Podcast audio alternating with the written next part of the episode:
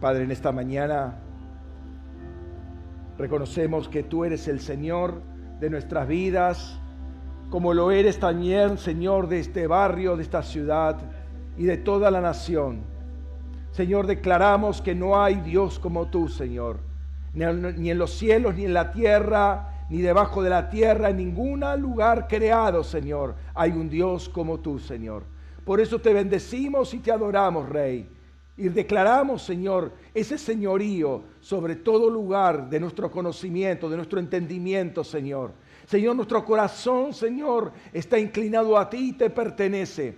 Y por eso, Señor, declaramos que en este momento estamos unidos a ti, Señor. Cielo y tierra se encuentran unidos, Señor, en cada uno de nosotros. Señor, nos declaramos, Señor, como esos eslabones, como esas, esas columnas, Señor, que tú has establecido en tu templo para unir cielos y tierra. Señor, en el nombre de Jesús, en, en este momento declaramos que como cuando el cielo habla, Señor, cuando el Shamaín, Señor, declara tu palabra, Señor, todo trono del Raquía se silencia y enmudece en este momento en el nombre de Cristo Jesús. No permitimos que ninguna voz de distracción, ningún espíritu perturbador venga y moleste en este momento a ninguno de nosotros, ni aún este barrio, Señor, a donde tiene que llevar esta palabra. En el nombre de Jesús declaramos, Señor, que tus ángeles se están activos en este momento, Señor. Ángeles escriba, Señor estén tomando nota de lo que se, se establece en los cielos y en la tierra en este momento, en el nombre de Jesús, Señor. Desde la posición que tú nos diste, Señor. Desde los celestiales sentados contigo, Padre, soltamos esta palabra. Para la iglesia, Señor, que está en los tronos, establecida en este momento en el nombre de Jesús. Y aquellos, Señor, que están en oposición en este momento, sean barridos completamente en el nombre de Jesús y sea la iglesia tomando ese lugar, Padre. En el nombre de Jesús, Señor, te honramos y te bendecimos en esta, en esta mañana, Rey. Gracias, Padre. Gracias, Señor. Toma tu lugar, Padre. Toma tu lugar, Señor, porque Toda la creación es tuya, Señor. Toda te pertenece, Señor, por creación y por redención. En el nombre de Jesús. Amén. Amén. Dios le bendiga. Buenos días. Pueden tomar asiento. Gracias por estar una vez con nosotros. Bendecimos a los que están del otro lado de la pantalla. El Señor les dé un tiempo maravilloso, un tiempo de de revelación en cuanto a lo que Él quiere soltar en esta mañana y que lo que justamente eso que quiere impartir sea de, mucho provecho, sea de mucho crecimiento y edificación para todos ustedes. Gloria al Señor. Hoy quiero dar una palabra que, por así decirlo, es sencilla eh, hay lugares, ¿por qué no, no, toman asiento? No estén ahí hablando ahí atrás. Eh, tomen asiento, por favor, hay, hay lugares ahí disponibles.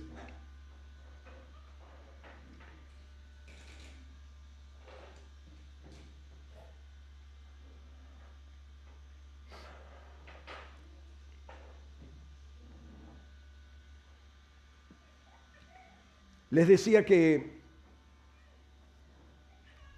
la palabra que quiero compartirles en el día de hoy es discipulado básico.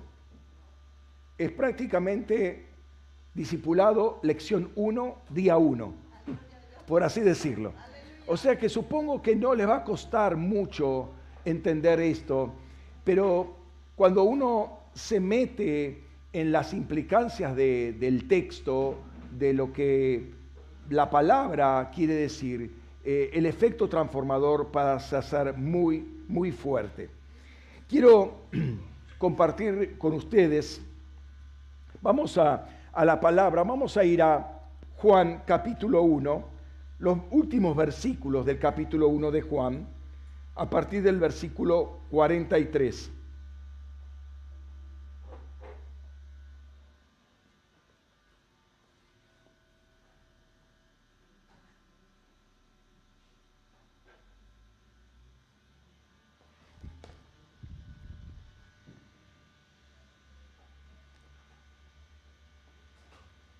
¿Lo tienen?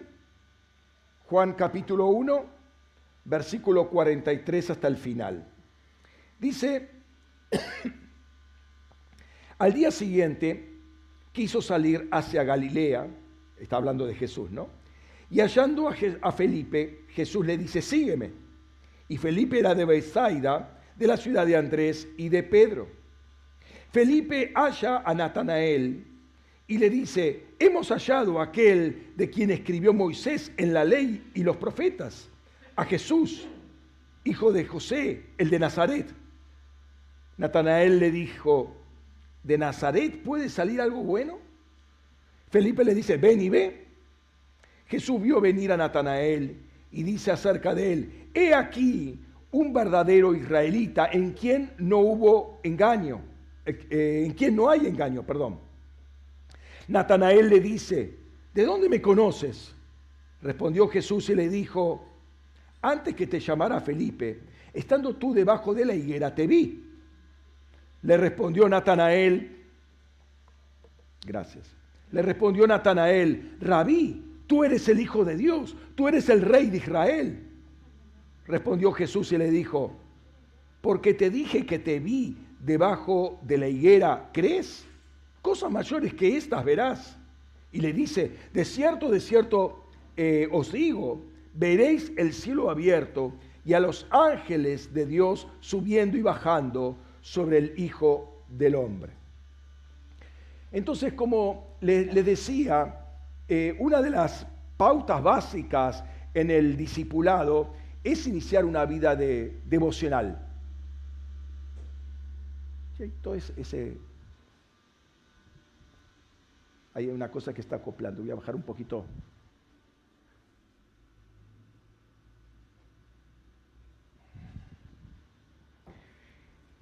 Em, entonces le decía que una pauta básica en el discipulado, en la vida cristiana, es tener una, vida devocional eh, con Dios regular, no, no de, de tanto en tanto, sino regular. Y esto, una de las implicancias que tiene, básico, es la lectura de las escrituras. ¿sí? Aquí yo estoy un poco en contra de, esos programas de leer que aparecen en algunas eh, ediciones de la Biblia, sobre todo las electrónicas, programas de leer la Biblia en un año. ¿Por qué? Porque eso te obliga a una carrera de cuatro a cinco capítulos por día que, entendiendo que el tiempo es corto en todos nosotros, eh, te obliga, como quien dice, a leerlos rápido, rápido para completar y darle eh, la tilde ahí en el casillero. Leí este, los cuatro o cinco capítulos que me correspondían el día de hoy para llegar al día 365 y decir, wow, completé la Biblia en un año. La pregunta es, ¿qué te quedó de todo eso?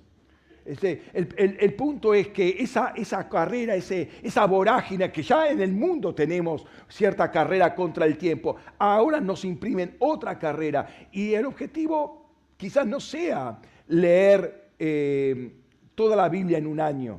La idea es, a ver qué te dice Dios en las escrituras. Mm, porque, a, ver, eh, leer la Biblia en un año está bien, puede ser interesante pero eh, ¿fue, ¿fue transformada tu vida por llegar a decir, en un año leí la Biblia?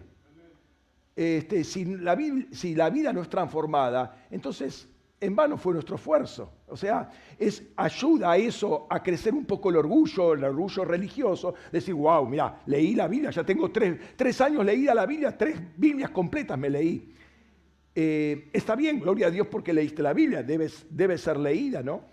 Pero el punto es, ¿qué nos queda de todo eso? Algunas veces es preferible detenerse y, y agarrar un versículo y aún parte del versículo y una palabra y empezar a escarbar y ver otros lugares donde aparece esa palabra o ese concepto o esa idea o, esa, ese texto. O sea, leo el Antiguo Testamento, el Nuevo Testamento y me refiere al Antiguo Testamento, voy al Antiguo Testamento y eso me lleva a más historia atrás. Entonces me, lleva a todo un panorama que es muy enriquecedor y que le estoy permitiendo al Espíritu Santo que esté obrando en mí. Estoy reflexionando sobre un pasaje y, pienso y medito y el Señor empieza a darme, como quien dice, ideas me empieza a hablar, me empieza a hablar al corazón y eso me lleva a arrepentirme y veo a Cristo, a ver, ¿dónde está Cristo en esto? ¿Dónde está Cristo en este pasaje del Antiguo Testamento? Agarro un pasaje tipo tabernáculo o una porción del tabernáculo, agarro David y Goliat, agarro Elías y los falsos profetas. ¿Dónde está Cristo en todo esto?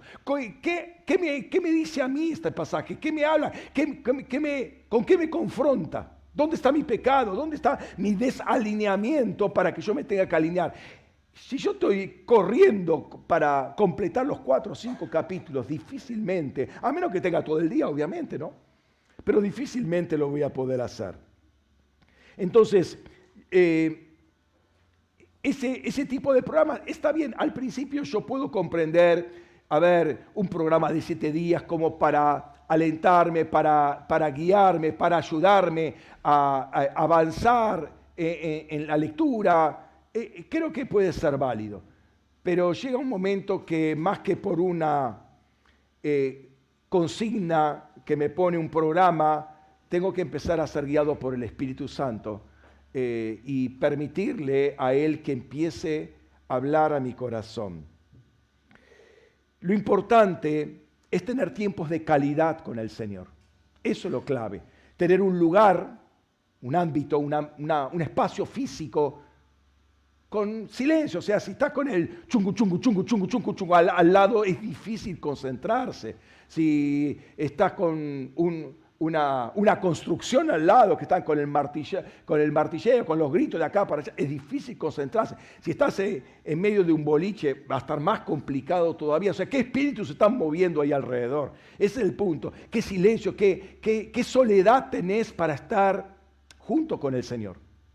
Porque es ahí donde uno tiene que esperar la, transformación del Señor y uno tiene que estar de alguna manera concentrado. Entonces, cuando uno, por ejemplo, lee las escrituras, eh, no tanto tiene que ver estar en comunión con la letra, sino con eh, el espíritu del que la escribió. ¿sí? Eh, lo interesante es, o lo importante es la transformación operada por Dios que el el, academicismo que se puede estudiar o, trabajar a partir del texto. ¿no?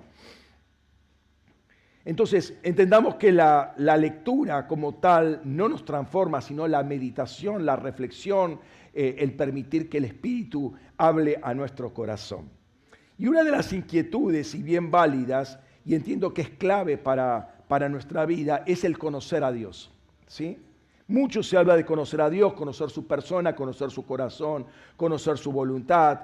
Eh, y justamente no es conocerlo por conocerlo, sino justamente conocer su voluntad para acoplar mi vida a la voluntad de Dios. ¿sí? Se dan cuenta que es muy básico lo que estoy diciendo, ¿no? No, no, no, no estoy sacando una, eh, algo bien, bien raro. Es bien básico. Entonces, eh, el objetivo justamente es agradar su corazón, agradarlo en todo, pero justamente, ¿cómo voy a agradar su corazón? Y bueno, haciendo su voluntad, ¿no? Y hay muchos pasajes en este sentido, les, les cito algunos de los muchos que podríamos mencionar, por ejemplo, Colosenses capítulo 1, versículo 9 al 12, no 8 al 12, 9 al 12 dice, por esto también nosotros, desde el día que lo oímos, no cesamos de orar por vosotros y de pedir que seáis llenos del pleno conocimiento de su voluntad en toda sabiduría y discernimiento espiritual, para andar como es digno del Señor, con el fin de agradarle en todo llevando fruto en toda buena obra y creciendo en el pleno conocimiento de Dios, fortalecidos con todo poder conforme a la potencia de su gloria, para toda constancia y paciencia, dando gracias al Padre, con gozo que nos hizo aptos para participar de la herencia de los santos en luz. Mira, si vos agarrás este pasaje y lo empezás a, a tenés para toda una semana.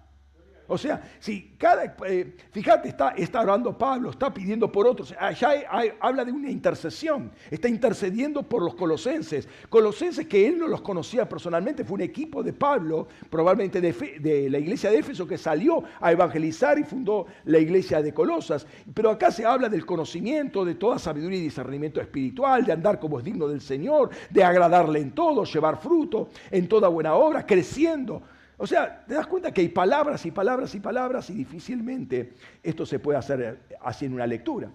Yo quiero tomar solamente acá eh, este deseo de Pablo de pedir que sea lleno del pleno conocimiento de su voluntad, de crecer en el pleno conocimiento de Dios. Estoy hablando del conocimiento de Dios. Y me estoy, me estoy remitiendo a estas dos palabras y ver otros textos que vuelven a repetir lo mismo. Por ejemplo, Efesios capítulo 4, versículos 11 y el 13, y dice, y él dio a unos apóstoles, a otros profetas, a otros evangelistas, a otros pastores y maestros, con miras al equipamiento de los santos, es decir, de nosotros, para la obra del servicio, para que están los ministerios, para que todos los santos se involucren en el, en el servicio, ¿no? Para la edificación del cuerpo de Cristo. ¿Cómo se edifica el cuerpo de Cristo? Cuando todos, no unos, no digamos los líderes, sino todos están haciendo la obra para la cual han sido llamados, para la edificación del cuerpo de Cristo, hasta que todos nuevamente lleguemos a la unidad de la fe y del conocimiento, o sea, a la unidad del conocimiento pleno del Hijo de Dios. O sea, la idea es que todos, no uno, dos, todos, todo el cuerpo de Cristo llene al pleno, a la unidad de la fe y al pleno al conocimiento pleno del Hijo de Dios, a un varón perfecto a la medida de la estatura de plenitud de Cristo. Nuevamente, este texto riquísimo se puede hablar media semana mínimo. ¿Sí? Bueno, si vos querés agarrar lo que es un apóstol, lo que es un profeta, lo que es un pastor, lo que es un evangelista, etcétera, etcétera, y tenés para un día por, por don ministerial, ¿no? O sea que hay bastante. Otro texto, fíjate, segunda de Pedro 3:18, lo último que Pedro dice, el último mensaje, la perlita última de Pedro, dice, antes bien, crecete en la gracia y en el conocimiento de nuestro Señor y Salvador Jesucristo, a Él sea la gloria y hasta el día de la eternidad. A Él sea la gloria ahora y hasta el día de la eternidad. Entonces, para no voy a tocar todos esos versículos, solamente este, le estoy mencionando versículos donde aparece el crecer, el llamado a crecer en el conocimiento de Dios. ¿no? Se entiende que este conocimiento no es algo superficial, no es un conocimiento de vista, ah, sí, sí lo conozco, vive por allá. No es ese conocimiento al que se refiere, sino algo profundo. Y más que profundo, es algo comprometido. ¿sí? Eh, el conocer implica una relación pactual, una relación como la de un conjugazgo, ¿sí? donde el esposo conoce en intimidad y compromiso al otro cónyuge. ¿sí? Em, hace poco habíamos, eh, dimos una escuela en la barría, entonces yo les dije, bueno, acá termina la escuela, para mí. Yo ya di lo que tenía que dar. Ahora empieza para ustedes, porque ahora eh, la pregunta es qué van a hacer con todo lo que fue impartido. O sea, una escuela no tiene como objetivo dar una, serie de datos, de información. La escuela tiene el objetivo de impartir vida, de desafiar, de, sacudir, de incomodar quizás para ver qué tengo que corregir. Entonces, eh, por ejemplo, hace, un tiempo dimos acá la escuela de ángeles o la escuela de, la guerra de semillas. La pregunta es cómo sacudió nuestras vidas o seguimos igual. Porque si seguimos igual, hemos perdido varias horas de, de ministración y todo lo que estaba conteniendo eso, que fue, fueron semillas impartidas, ¿no? Lo, mismo de los ángeles, cómo, cómo cambia mi vida a través de, de, lo que se fue impartido, cómo, cómo entró a vivir en forma diferente en función de mi relación con los ángeles. El punto es que seguir igual ante una revelación nunca es la opción, porque eso sería dejar caer por tierra la palabra, dejar caer por tierra la revelación, nunca es la opción. ¿sí? La, la, eh, la, escuela, o mejor dicho, la, la revelación me imparte un compromiso, me, me, sacude, me desafía. Eh, eh, por favor, ¿podemos estar sentaditos? Gracias. Entonces, la escuela, vuelvo a repetir, no es una transmisión de información, sino una impartición de vida y asimismo la revelación, ¿no? O particularmente la revelación. La escuela quizás sea un conjunto de revelaciones. Quizás en una escuela hay una avalancha de, revelación, no termina uno, que la tenemos acá, va, está bajando por acá y viene otra, y, me va perforando el oído y viene otra, entonces no termino una, que viene otra, y bueno, para eso está el material como para revisarlo nuevamente, para ver, ah, se me escapó este, este punto, quiero, quiero revisarlo. ¿Por qué? Porque después viene el procesamiento de, todo, de toda esa, esa revelación para encaminar nuestra vida, porque si no pasa a ser un entretenimiento de fin de semana largo, ¿sí? y, perdemos muchísimo. De la misma manera, pero más espaciadamente, pasa con el tema de la intercesión, ¿no? Porque finalmente en la intercesión aparece la revelación. ¿Qué vamos a hacer con ella? En la adoración continental del miércoles pasado surgió un tema muy interesante y yo lo vi como muy importante, muy relevante. Es más, yo se lo comuniqué directamente al pastor Fernando. Y se los comunica a todos ustedes. ¿Para qué? Para que desde el día siguiente estemos clamando. ¿Hasta cuándo? Hasta, hasta que se establezca el diseño.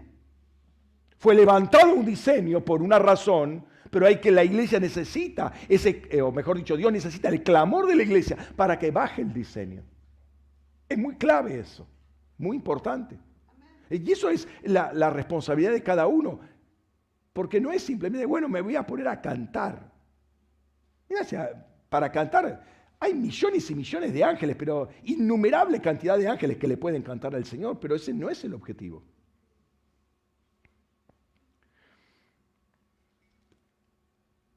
¿Por qué Dios soltó eso? Porque supongo que necesita una iglesia que esté clamando para que, ese diseño sobre ese territorio se establezca. Me, llamó mucho la, la atención. El velo se estaba desgarrando, se estaba rompiendo, uno de los extremos, se estaba rompiendo. Dios levanta eso, levanta el diseño, lo guarda. ¿Para qué? Porque todavía no es el tiempo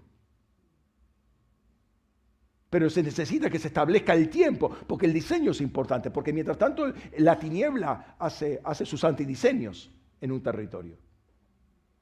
Entonces es importante estar ahí batallando, batallando, batallando, porque ese es lo que Dios dijo. Entonces, siguiendo lo que, lo que, estaba, que está compartiendo el pastor Fernando en todos los viernes, eh, ¿por qué vamos a orar? Bueno, para que se establezca el diseño. Creo que viene como anillo al dedo. O sea, las dos, lo del miércoles, lo del viernes, coincide perfectamente. No voy a estar orando porque, a ver, que hoy, haga un poco más, más calor. No, no, no tiene sentido eso.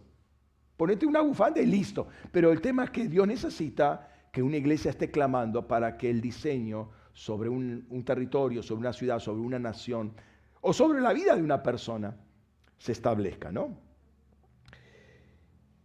Entonces los animo a mantenerse en esa línea. La revelación siempre nos, eh, eh, nos, compromete, pero es el nexo para que eh, es el nexo del cielo para elevarnos a nosotros para vivir como Dios quiere que viva, para, que Dios cumpla el proyecto de, que tiene Él para cada uno de nosotros. Él nos eleva, nos, nos hace más como Él porque empezamos a hablar lo que Él habla, para, empieza, empezamos a sentir lo que Él siente. Nuestra pasión pasa a ser su pasión. O mejor dicho, perdón, lo dije al revés. Su pasión pasa a ser nuestra pasión, ¿no? Empezamos a estar comprometidos con sus cosas. Entonces empezamos, a nuestro corazón empieza a latir con lo que late el corazón de Dios. Y esto es finalmente conocer al Señor, conocer cómo Él ve, conocer cómo siente, cómo piensa, cómo actúa, cómo se mueve, dónde está en este momento su, énfasis, ¿no? Conocerlo a Él es unirse a Él, es estrechar lo que el pacto de la sangre de Cristo finalmente realizó en cada uno de nosotros, porque todo lo, la provisión de Dios ya la tenemos. Todo está hecho en Cristo. Ahora hace falta nuestro compromiso para tomar todo eso. Ahora bien, cuando hablamos de conocer a Dios, bueno, hay, una doble, por así decir, una doble vía. Conozco o no conozco a Dios, pero también Dios me conoce o no me conoce. O sea, está el conocimiento o el no conocimiento bidireccional, diríamos. Hasta ahora lo que vimos fueron unos versículos de eh, un llamado a conocer plenamente a Jesucristo, al Hijo de Dios, ¿no? Pero fíjate estos otros pasajes, por ejemplo, Jeremías 1.5 va a decir, antes que te formara en el vientre te conocí, y antes que salieras de la matriz te consagré, te di por profeta a las naciones. Ahora, no es el conocer mío acerca de Dios, sino el conocer de Dios acerca de mí. Un conocimiento que va antes o que se establece antes de nuestro nacimiento, de nuestra, que nuestro espíritu se encarne. ¿sí? Ya Dios me conocía. Y hay otro pasaje interesante también. Podríamos decir que esto es un conocimiento que Dios tiene de nosotros en términos eternos, ¿no? Primera de Corintios, ay, perdón, ay, me olvidé este texto, perdón, se los leo. Primera de Corintios, capítulo 13, versículo 12, dice, porque ahora vemos mediante espejo, veladamente, pero entonces cara a cara. Ahora conozco en parte, pero entonces conoceré plenamente, conforme fui conocido. Entonces acá fui conocido, Dios me conoció, pero yo voy a conocer. Entonces hay, hay, hay, hay, algo que se va a cerrar y que Dios pretende que se cierre, que es tener un conocimiento mutuo, ¿sí? Dios de mí y yo de Dios, pero de la calidad de Dios, no de mi calidad, no de mi limitación, sino de la ilimitación de Dios. Entonces fuimos conocidos, y este versículo agrega eh, justamente esto. Pero Contrariamente, por así decirlo, o tristemente, está este otro texto de Mateo 7:23. Dice, entonces le protestaré, nunca os conocí, apartado de mí, hacedores de maldad. La pregunta es, ¿cuándo nunca nos conoció?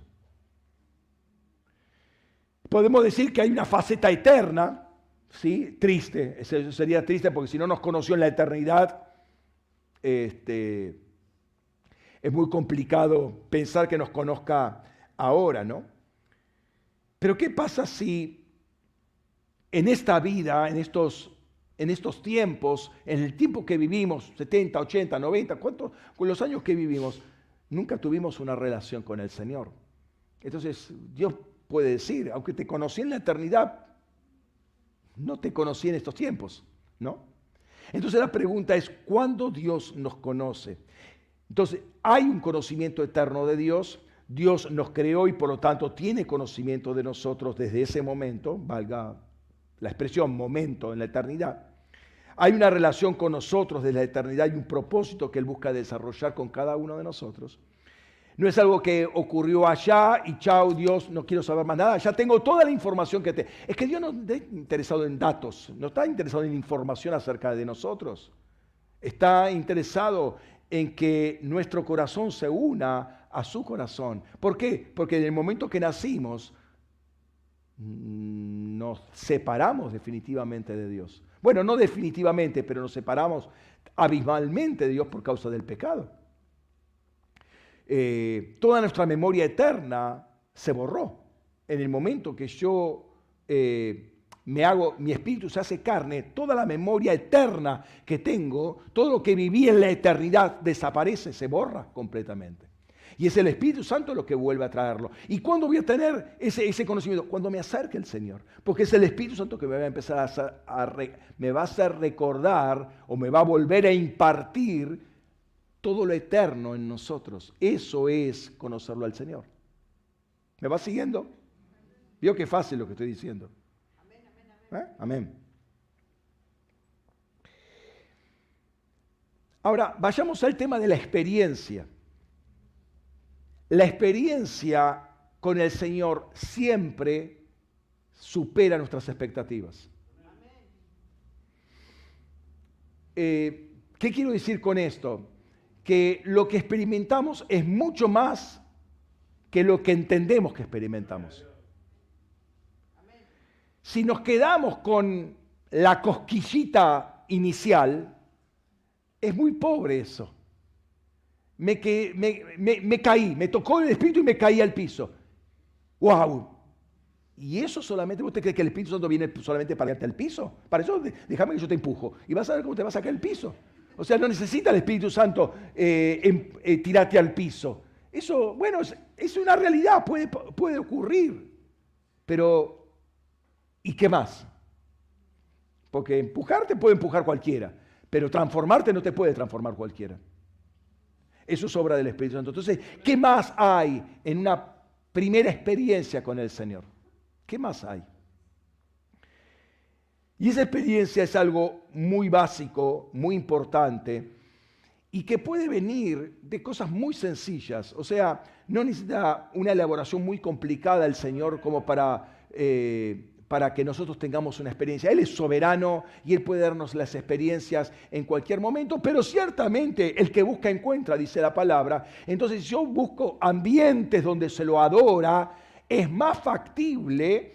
Eh, además yo tengo un corazón abierto porque lo estoy buscando, es más factible que Dios se manifieste en nuestras vidas. Por ejemplo, una, una forma es la lectura de las escrituras y su meditación. Entonces, estoy leyendo, estoy meditando, estoy eh, reflexionando con la palabra que me está queriendo decir el Señor. Señor, dame luz en esto. Este, ¿Qué, es, es, esto que no entiendo? ¿Qué quiere decir esta palabra? La busco, la rebusco, eh, busco significados, busco otra versión de la Biblia, a ver, a ver si lo dice de otra manera y que me abre el entendimiento.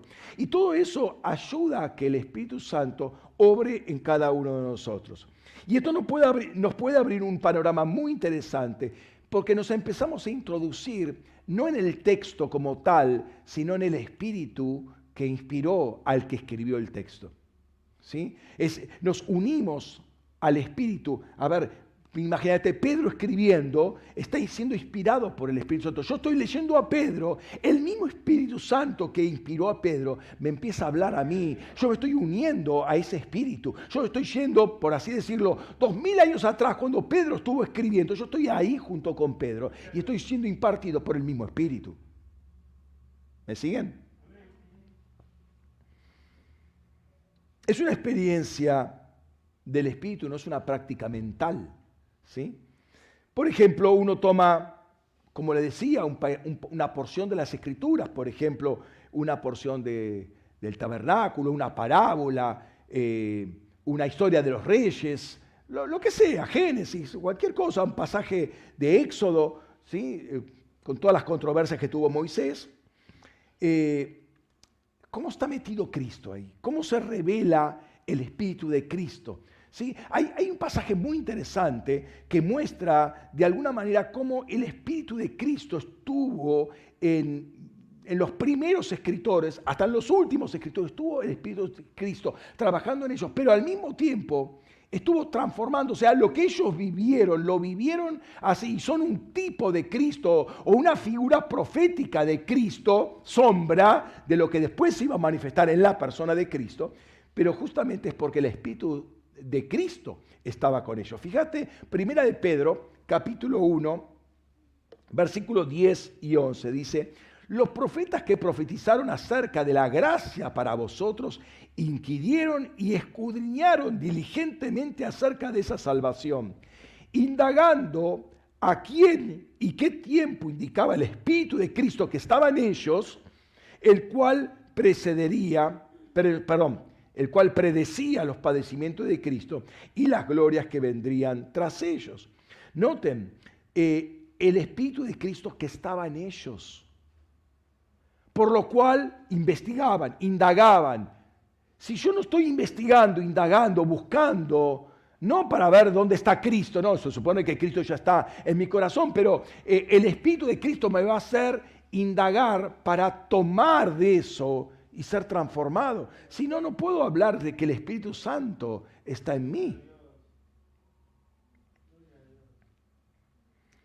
el Espíritu de Cristo estaba en ellos, así que su palabra y en algunas veces su conducta y sus actos, las cosas que hicieron, daban evidencia de algo de Cristo en su propia vida, sombra, que después iba a concretarse en la persona de Jesucristo. Y allí el Espíritu Santo en nosotros nos lleva a, una comprensión espiritual muy interesante, porque nos damos cuenta que como sus hijos, así como decimos, tenemos el ADN de Jesús, eh, como por hecho que tenemos un mismo Padre, tenemos el ADN de Jesús, entonces de alguna manera eso se tiene que plasmar también en nosotros.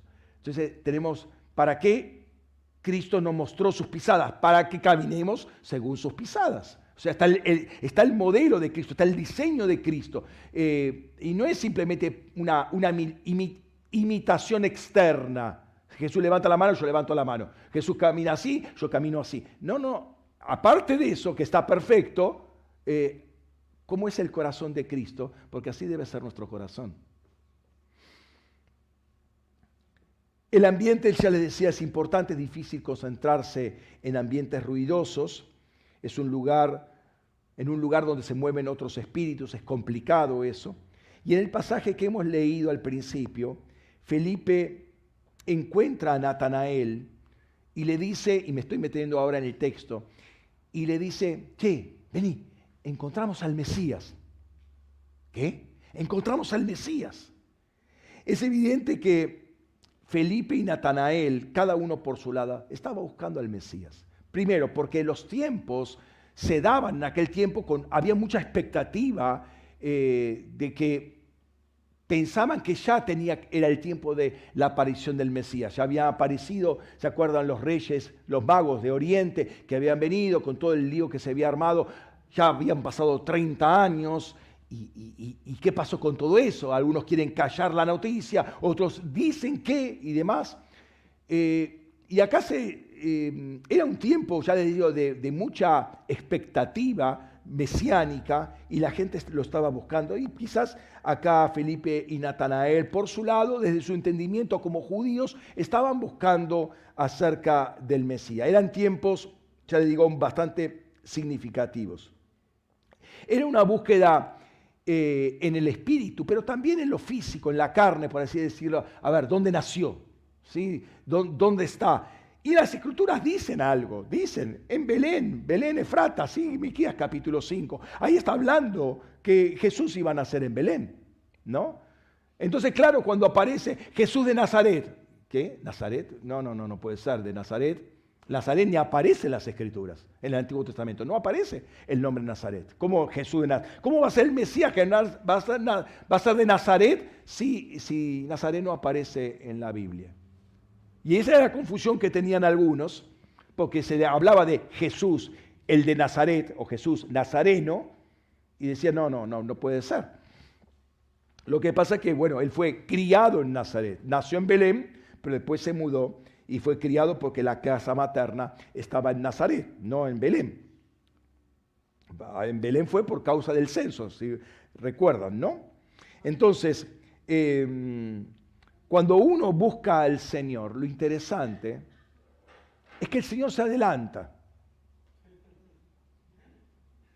Cuando uno quiere conocer al Señor, el Señor se adelanta y nos conoce primero a nosotros. O sea, ese, ese paso que nosotros damos, ese interés, de alguna manera habilita al Señor o hace que el Señor tome la delantera y se adelanta a nosotros, ¿no? Entonces, eh, Él encuentra a los candidatos que lo están buscando. Para que no haya orgullo personal, yo lo encontré a Jesús. No, Jesús no estaba perdido, yo era el que estaba perdido. Entonces Él es el que me encuentra a nosotros, Él me encuentra a mí, ¿sí? Jesús encuentra a Felipe y le dice que lo siguiera. Dice, primera de eh, Juan 1.43, dice, al día siguiente quiso salir hacia Galilea y hallando a Felipe, Jesús le dice, sígueme. Palabra puntual, palabra muy fuerte, de alguna manera un, mandamiento, sígueme. Es un, es un, imperativo presente, o sea que es una acción que debe hacerse hoy y se debe continuar mañana, pasado, y etc. Pero es, sí, es, una, es un mandamiento ahí. E inmediatamente, aparentemente, Felipe lo siguió. No dice eh, cuándo ocurre lo siguiente, aparte, eh, en función de Felipe, pero muy probablemente si Felipe y Juan, perdón, si Felipe y Natanael eran compañeros, eran conocidos, inmediatamente Felipe encuentra a Jesús y se lo comunica a Natanael. Eh, me llamó el Mesías, me, me encontré al Mesías, ¿no? Y dice ahí, versículo 45, dice, Felipe halla a Natanael y le dice, hemos hallado a aquel a quien, de quien escribió Moisés en la ley y los profetas, a Jesús, hijo de José, el de Nazaret. Entonces acá aparece el primer shock de Natanael. Natanael aparentemente una persona de alguna manera versada en las escrituras o que las, reflexionaba. No digo que las leía, ¿por qué? Porque en aquel tiempo nadie tenía, digamos, los, los rollos en su propia casa. O sea, escribir todo eh, los, rollos del Antiguo Testamento era bastante complicado, no, estaba, eh, no era accesible al público, estaba en la sinagoga, pero ellos desarrollaban buena memoria, porque era la herramienta que tenían, desarrollaban buena memoria para conocer textos, y los piadosos eh, intentaban memorizar la escritura. Entonces ellos, seguramente Felipe o Natanael, reflexionaban, y, les voy a mostrar cómo Natanael estaba reflexionando en las escrituras. Entonces, claro, de, Nazaret, vuelvo al tema, de Nazaret, no, no, no, no, no, no, no, registro esta, esa ciudad en, las, en el Antiguo Testamento y estaba en lo cierto. Entonces, volviendo a la historia, Natanael es invitado por Felipe a cerciorarse por sí mismo. Dice el versículo 46. ¿eh? Natanael le dijo, de Nazaret, de Nazaret puede salir algo bueno. Felipe le dice, ven y ve. Cerciorate por vos mismo. Mirá, analizá, saca tus conclusiones, pero para mí este hombre es el Mesías. Me llamó, yo sentí el impacto de sus palabras y yo lo estoy siguiendo a él y me parece que, que, es el Mesías. Entonces, por el momento no podemos decir más nada. El punto es, ¿qué pasa en el encuentro de Natanael con Jesús? Eso es muy interesante. Acá vamos, nos metemos en el, centro de esta cuestión, ¿no? Es algo muy revelador. Y antes que Natanael dijera nada, Jesús lo ve y le dice lo siguiente, versículo 47. Jesús vio venir a Natanael y dice acerca de él, he aquí un verdadero israelita en quien no hay engaño.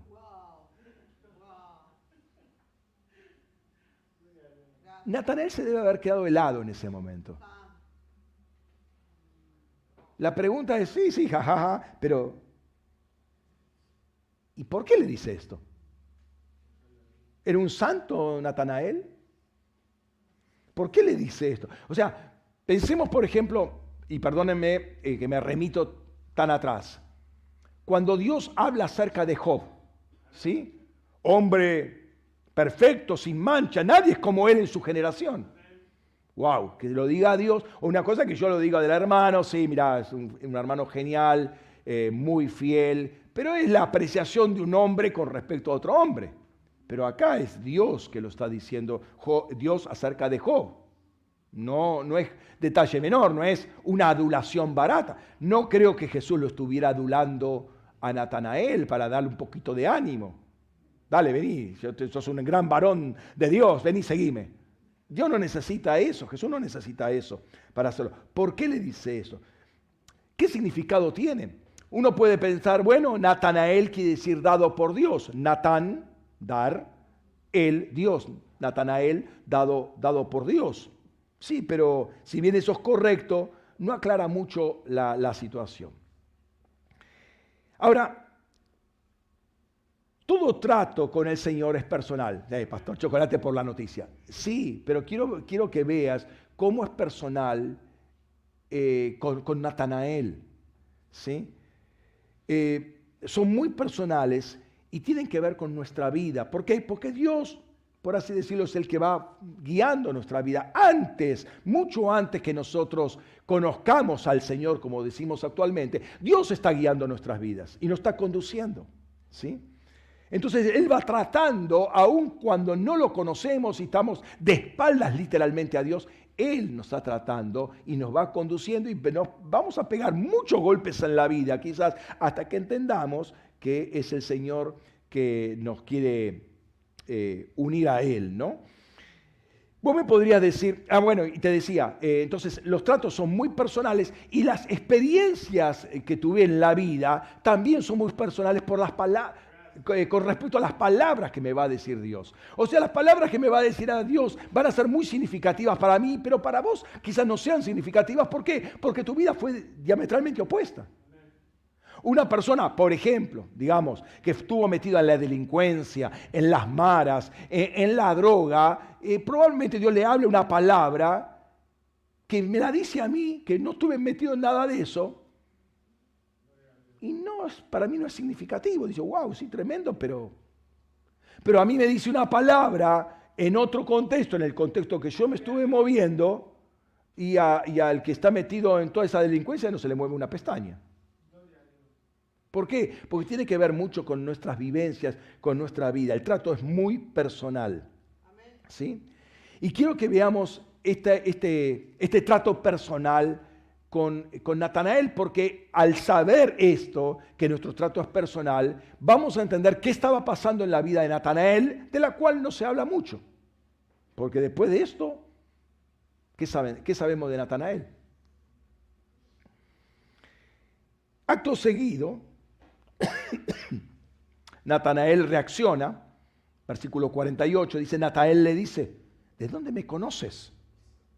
Respondió Jesús, le dijo, antes que te llamara Felipe, estando tú debajo de la higuera, te vi. Y creo que esto es muy importante. Natanael le dice, ¿de dónde tú me conoces? Jesús conocía a Natanael. ¿De dónde me conoces? Y acá está lo sorprendente. ¿Sí? Porque de alguna manera lo conocía y lo conocía bien profundamente. No es que te vi por ahí, sí, si tu perfil me, suena, la cara me suena. No, no, te conozco, guinosco es el verbo, ¿sí? Em, y acá sorprende de alguna manera esto, eh, porque él va acompañado por Felipe para ver, ven y ve, para ver a Jesús y Jesús le dije, yo ya te vi. Y después del verso, se supone, para conocer, yo ya te conozco. O sea, de alguna manera, eh, Natanael quería ver, experimentar, para empezar a conocer, y Jesús ya había avanzado mucho al respecto. La pregunta es cuándo. ¿Cuándo ocurrió todo esto? Hay una referencia. acá hay una referencia importante. Por eso te das cuenta que ir corriendo por el texto eh, algunas veces es perjudicial porque perdemos mucha, mucha riqueza, ¿no? Ahí no le dice, te vi caminando eh, esta mañana por la calle y yo sé quién sos. O cuando salía de casa, sí, fuiste a la compra, te, vi por ahí en la feria comprando un kilo de naranjas. no es ese tipo de conocimiento, ¿sí? Eh, la pregunta es, eh, no, el punto, ah, yo, te vi, cuando estabas debajo de la higuera, yo te vi. ¿Qué tiene que ver acá la higuera? ¿Qué estaba haciendo Natanael debajo de la higuera? ¿Qué, eh, ¿Qué, tiene de significativo todo esto? Para nosotros no tiene ningún significado. ¿Por qué? Porque es la experiencia de Natanael, no la nuestra. La higuera. Yo quizás nunca vi en mi vida una higuera. ¿Qué tiene que ver la higuera acá? Para Natanael sí es importante. Entonces uno se tiene que meter en, la vida de Natanael y qué era la higuera, cuál, fue la higuera esa eh, tan, tan relevante donde lo vio. Ahora, lo sorprendente seguramente para Natanael es que cuando él estaba, cuando Natanael estaba bajo la higuera, primero, sabía cuándo fue. Segundo, cuál era la higuera. Ahora te voy a mostrar, porque los dos sabían de qué higuera se estaba hablando. Y después seguramente Natanael estaba ahí pero yo estaba abajo de esa higuera y no había nadie alrededor. ¿Cómo es que Jesús me vio? O sea, entendamos que está impactado Natanael, ¿no? Este, no estaba en un bosque lleno de higueras y todo pasa la gente por un lado para el otro. Él estaba debajo de la higuera y él estaba seguro que nadie lo había visto. Estaba solo ahí. ¿Cómo es que Jesús lo vio?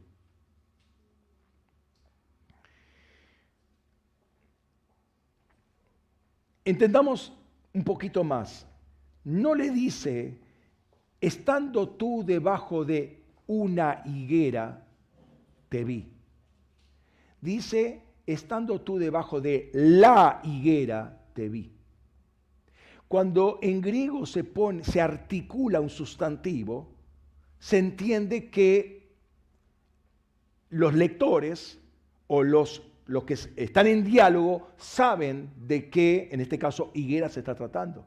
No es de cualquier higuera, es de la higuera donde vos estabas sentado. Esa higuera, yo ahí en esa higuera te vi, en la que estaba sentado. Y yo conozco esa higuera y vos también conoces esa higuera. Hay un conocimiento mutuo de Jesús y de Natanael sobre esa higuera y que ambos saben que ahí estaba Natanael.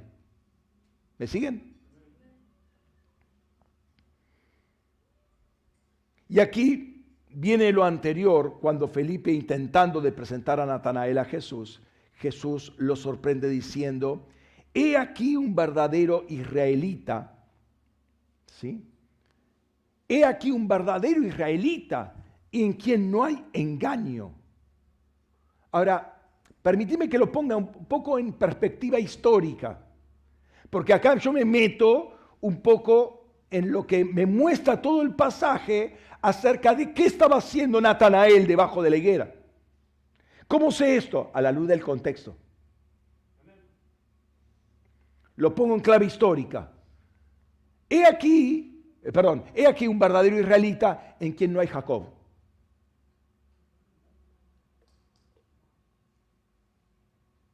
Hola. ¿Se dan cuenta? Porque ustedes saben cómo sigue el texto. ¿Qué estaba haciendo Natanael debajo de la higuera? Reflexionando sobre la escritura. Reflexionando sobre la historia de Jacob.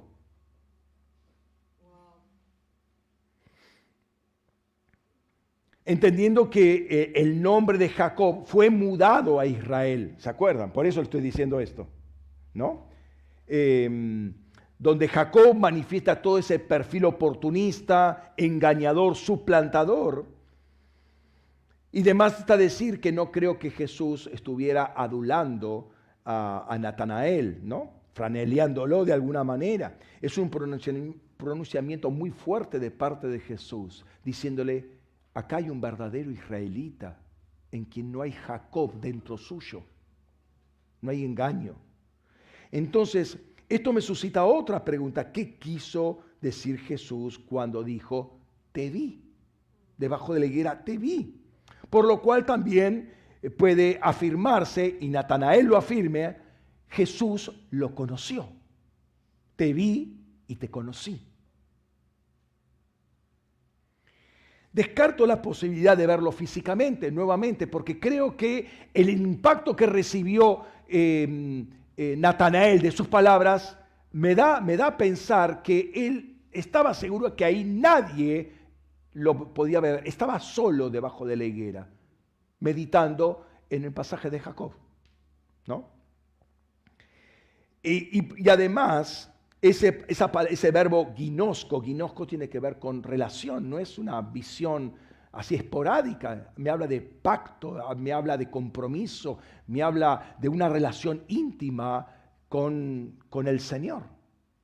Entonces, eh, Jesús no va a usar un verbo por otro verbo, o sea, estaba muy, muy certero Jesús diciendo, te, eh, te conocí, yo te conozco. Jesús lo vio a Natanael porque Natanael se dejó ver por Dios o por Jesús. La pregunta es cuántos se dejan ver, cuántos se dejan examinar, cuántos se dejan escanear por Jesús. Ahí va el punto. Ahí va el punto de aplicación de la palabra, de lo que estoy diciendo hoy. Jesús lo vio debajo de la higuera. Jesús lo vio a Natanael. Lo vio porque se estaba abriendo al Señor. Se permitió que lo viera, que lo examinara, que lo escudriñara Jesús a Natanael. Si vos lees cuatro capítulos así seguidos, eh, pregunto, ¿cuál es la posibilidad que Dios te examina? No te, tu corazón está cerrado, tu mente está apurada en leer todo. Pero no dejas, a ver, no, para, para, para, a ver acá. Jacob, no, Jacob, mira, tramposo, embustero, oportunista. ¿Seré algo, seré así yo? ¿Seré, ¿Seré yo, Señor, así? ¿Eh? Examíname, examíname. Entonces ahí, ahí me detengo en, en, el, correteo de la palabra. No, no, ahí me detengo. Abro mi corazón para que el Señor me examine, para que me vea. Y yo ser consciente que me está mirando. Jesús lo examinó. Entonces el punto no es si nosotros lo conocemos a Jesús, sino, que, sino, Jesús, sino si Jesús nos conoce a nosotros. Si, hemos, eh, eh, si nos hemos expuesto a los ojos del Señor y el Señor dijo, este punto hay que regalar. Esto está desalineado. Acá no, le estás dando el énfasis que deberías darle. Esto es prioritario en tu vida. Esta palabra yo te di hace tres años, estoy esperando que la cumplas. Te olvidaste, te la recuerdo. Tu relación con tus hijos está mal. Tu relación con tu cónyuge. Mm, ¿Tengo que poner alguna palabra? Vos sabés que está mal. ¿Qué esperas para corregirlo? Hace mucho que no dies más. Tu ofrenda es muy miserable. No tenés compromiso. Siempre llegas tarde a los cultos. El pastor siempre te está llamando. ¿Por qué no viniste a la congregación? Entonces cuando uno empieza, estoy dando ejemplos, ¿no? De los típicos que pueden ocurrir, no en esta congregación, obviamente, que oh, oh, va a ocurrir eso acá, no, por favor. Es algo, en otros lugares ocurre, ni siquiera en esta ciudad. ¿Qué pasó en esa higuera la cual Natanael y Jesús conocían? Natanael abrió su corazón, removió todo engaño que había en él, toda hipocresía, toda fabulación, toda astucia, toda religión. Se dio cuenta que era un embustero como Jacob. Era un oportunista. Su vida no correspondía con su nombre dado por Dios. No correspondía. Se tuvo que alinear. Natanael se estuvo presentando delante de Dios y en ese sentido probablemente estuviera meditando con la historia de Jacob y diciendo, wow, sí, mira lo que le pasó a Jacob y cómo cambió Jacob después, ¿no? Y se transformó, o Dios lo transformó en Israel, ¿sí? No digo que estuviera leyendo, porque repito, el acceso a la lectura era complicado, ¿eh? pero sí conocía el pasaje, a ver, no era un, pasaje perdido, un chiquito ahí, era de Jacob, o sea, Jacob es una figura principal en, la historia bíblica y sobre todo para, para Israel. Y el más célebre de los pasajes es justamente el tema de la escalera de Jacob, que entre paréntesis es la primera revelación, la primera teofanía que Jacob tiene, de las siete que va a tener en, en la historia bíblica. Sabían que tiene siete apariciones, ¿no? siete teofanías, manifestaciones de Dios aparece en la vida de Jacob. Entonces, ¿cuál es la, este, la, el pasaje que probablemente estuvo, estuvo pensando de toda la historia de Jacob? Probablemente el de la, el de la escalera, ¿no? ¿Por qué digo esto? Por, por cómo sigue el texto, fíjate. Y le respondió Natanael, Rabí, tú eres el Dios, el Hijo de Dios, tú eres el Rey de Israel. Respondiendo Jesús le dijo, porque te dije que te vi debajo de la higuera, ¿crees? Cosas mayores que estas verás. Y le dice, de cierto, de cierto os digo, veréis el cielo abierto y a los ángeles de Dios subiendo y bajando sobre el Hijo del Hombre.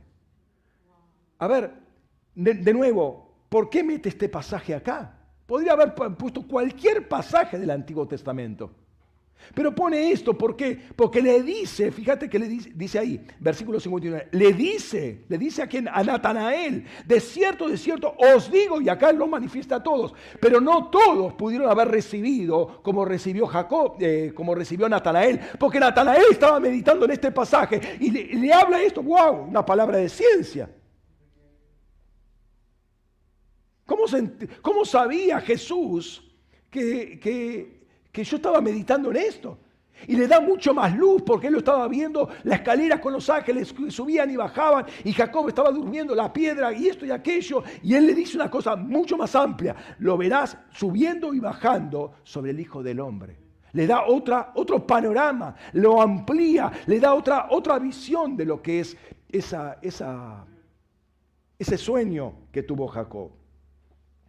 Entonces, como dice Jesús, Natanael creyó cuando Jesús le dice, te vi debajo de la higuera. Es decir, Natanael entendió lo que había experimentado cuando estuvo debajo de la higuera. Cuando él estaba abriendo su corazón a Dios, sintió un fueguito, sintió que lo estaba quebrantando el Señor. Ahora eh, Natanael entiende, yo te estaba viendo. Lo que estaba, ese fueguito eran mis ojos que estaban quemando toda la, hipocresía que había, toda esa religión que había en ti, lo estaba quemando.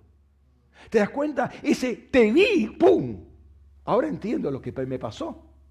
Esta mañana, ayer, a la tarde, cuando estaba debajo de la higuera. Eso es algo muy personal para, para Natanael, ¿no?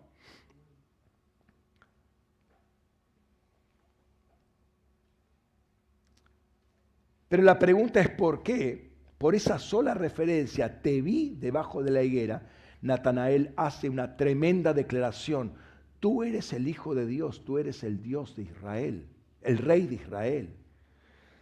A ver, esto es muy fuerte. Escúchame. Te vi debajo de la higuera. Tú eres el, Rey de Israel. O sea, ¿cómo, ¿cómo, uno puede entender que por el, hecho, por el simple hecho de decir, te vi debajo de la higuera, tú eres el Hijo de Dios, el, Rey de Israel. Es muy fuerte esto, esta declaración. Es justamente por lo que recibió debajo de la higuera.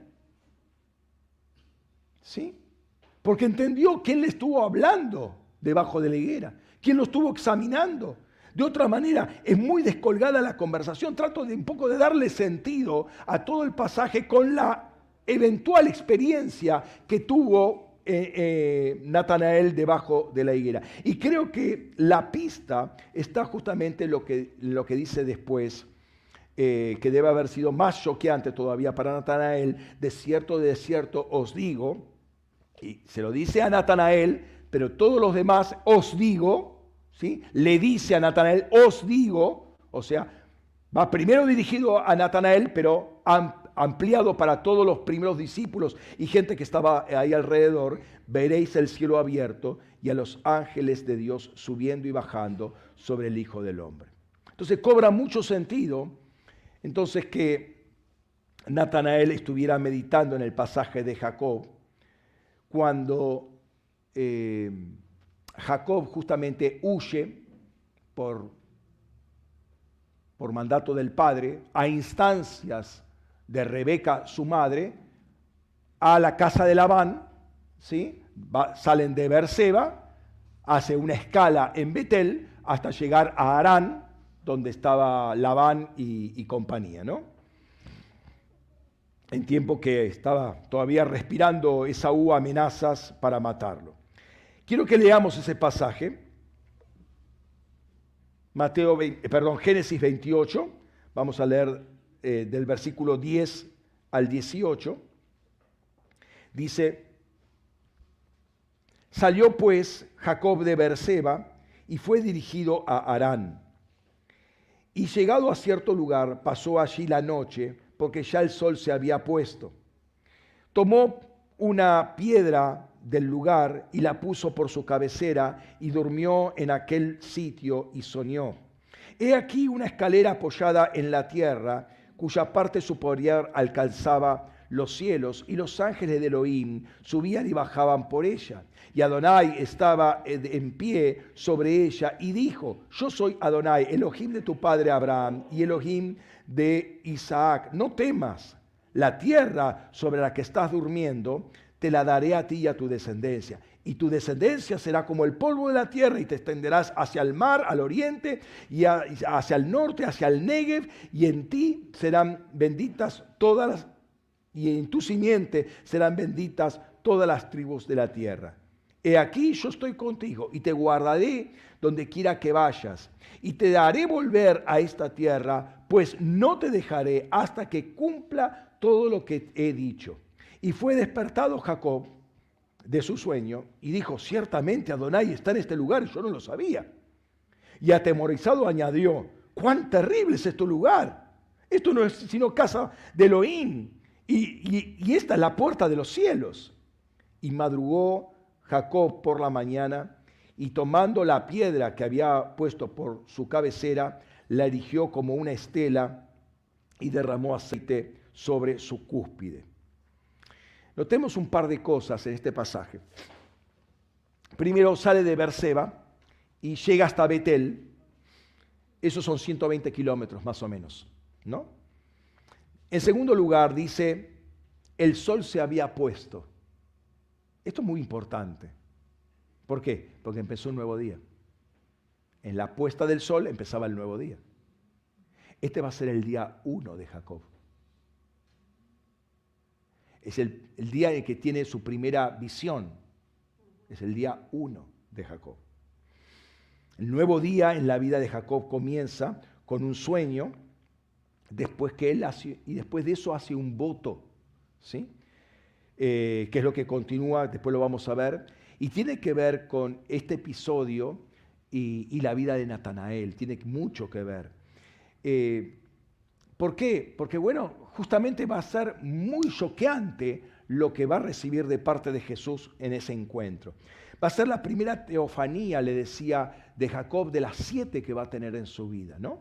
Recuerdan que ah, similarmente Abraham tuvo siete palabras que Dios le dio desde Génesis capítulo 12 hasta el, hasta el 24. Hay siete palabras que Dios le da a Abraham. Bueno, acá hay siete revelaciones o visiones, eh, manifestaciones de Dios en la vida de Jacob. Esta es la primera. En tercer lugar, dice ahí en el versículo 13, y Adonai estaba en pie sobre ella y dijo, yo soy Adonai, Elohim de tu padre Abraham y Elohim de Isaac. No temas, la tierra sobre la que estás durmiendo te la, daré a ti y a tu descendencia. Entonces eh, Adonai, la palabra por el Señor, estaba allí de pie y comienza a hablarle eh, a Jacob en sueños y en sueño, en el sueño, ¿no? Jacob 20 años después volvería a ese lugar, después de todos los siete años por Lea, por, eh, por, Raquel, por Lea, después los siete por, eh, por, Raquel, después los seis años adicionales, 20 años duró la, la estancia. Cuando va a regresar, va a regresar y va a estar transformado en Israel, en el encuentro que tiene en Peniel, otro de sus encuentros. Ahora, ¿qué tal eh, si esa conversación que Jacob, perdón, que Dios tiene con Jacob, Dios la tiene con Natanael? O sea, yo me meto en los pies de Jacob, ¿no? Eh, me, me introduzco en el personaje, lo asimilo, a ver, Dios me está hablando a mí, ¿no? Está hablando a Jacob, yo no tengo nada que ver con Jacob, ¿no? A ver, ¿qué características similares hay de Jacob conmigo? Podría decir Natanael, ¿no? Podríamos decir nosotros también, ¿no? Hola, están ahí, ¿no? Sí, sí, síganme, no se pierdan. Eh, no digan, no, esto le corresponde a Natanael, le corresponde a Jacob, a mí no me venga con este cuento. No, no, acá hay que meterse en, el texto. ¿sí? Entonces Natanael se identifica con, eh, Jacob como huyendo de un, determinado, de un determinado contexto manipulador, religioso.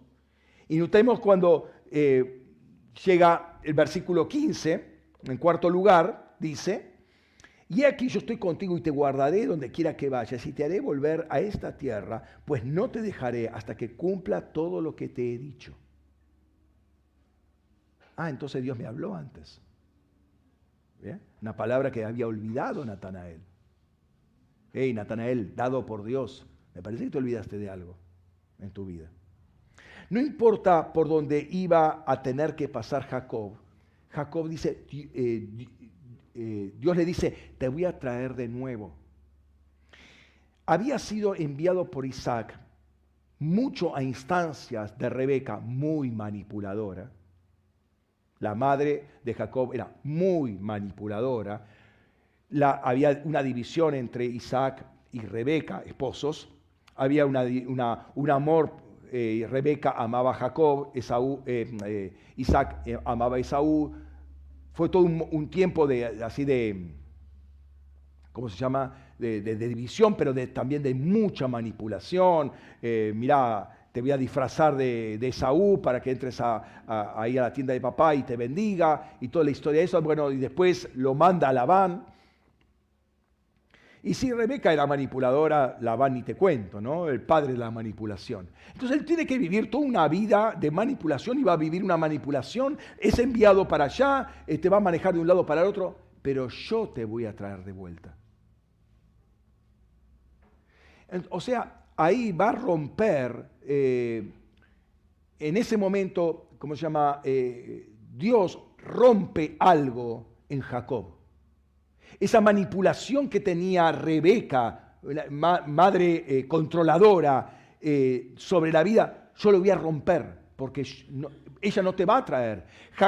Labán no te va a enviar, yo te voy a traer de allá.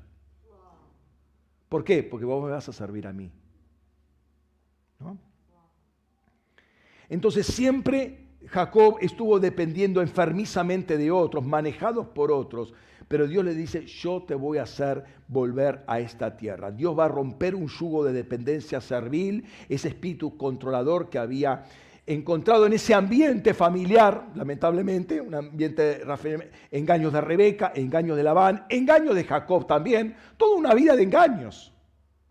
Esos espíritus de engaño eh, eh, les dio pie, fue la atmósfera para que entrara un espíritu de manipulación. Cuando empieza la manipulación? Cuando hay un entorno de engaño, de mentiras, de tramoyas, ahí empieza la manipulación. Hola. Era todo un ambiente muy tóxico y le implicó mucho sufrimiento a Jacob. No solamente 20 años, después con los hijos te la, te la regalo. La lucha que tuvo con sus hijos. Era todo un ambiente muy tóxico. Y con esa palabra Dios le estaba preparando un ambiente de sanidad y de paz. Yo te voy a traer. Yo voy a ser tu Dios.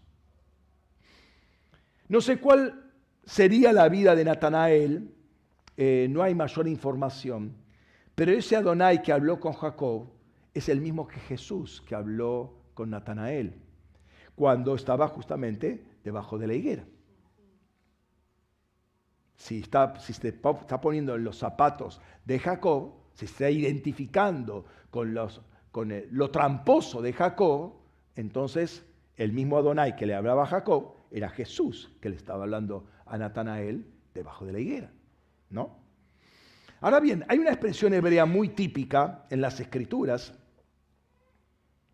que es esta, sentados debajo de su parra y debajo de su higuera. Fíjense todas las citas que aparecen, de alguna de otra manera escrita, pero es una expresión muy común, que es una expresión emblemática, por así decirlo, de la prosperidad tranquila, ¿sí? una figura de paz, de prosperidad también, pero de, mucho shalom, o sea, de disfrutar eh, la abundancia que Dios da. ¿sí? Ahora, esto es una figura también espiritual de la paz justamente que da Dios, conforme a Romanos 5.1. Por tanto, habiendo eh, sido declarados justos por la fe, tenemos paz con Dios por medio de nuestro Señor Jesucristo. ¿sí? La cual es todavía una primera manifestación, aunque ya se puede vivir en plenitud, una primera manifestación de algo mucho más profundo. Vamos a Miqueas capítulo 4, versículos 1 al 5. Fíjate lo que dice. Pero en los postreros tiempos el monte de la casa de Yahvé será establecido como cabecera de montes y exaltado sobre todos los collados, y a él correrán los pueblos y muchas naciones irán allí y dirán, venid, subamos al monte de, la, Yahvé, a la casa de Elohim de Jacob. Él nos enseñará sus caminos y nosotros andaremos en sus sendas. Porque de Sión saldrá la ley y de Jerusalén la palabra de Yahvé. Y él jugará entre muchos pueblos y reprenderá a naciones poderosas hasta las más distantes. De sus espadas forjarán arados y de sus lanzas podaderas. No alzará espada nación contra nación, ni se adiestrará más para la guerra, sino que cada uno se sentará debajo de su pid y debajo de su higuera, y nadie los amedrentará. Porque la boca de Yahvé Sebaot lo ha dicho. Los pueblos caminan invocando a sus dioses. Nosotros caminamos en el nombre de Yahvé, nuestro Elohim, por siempre jamás.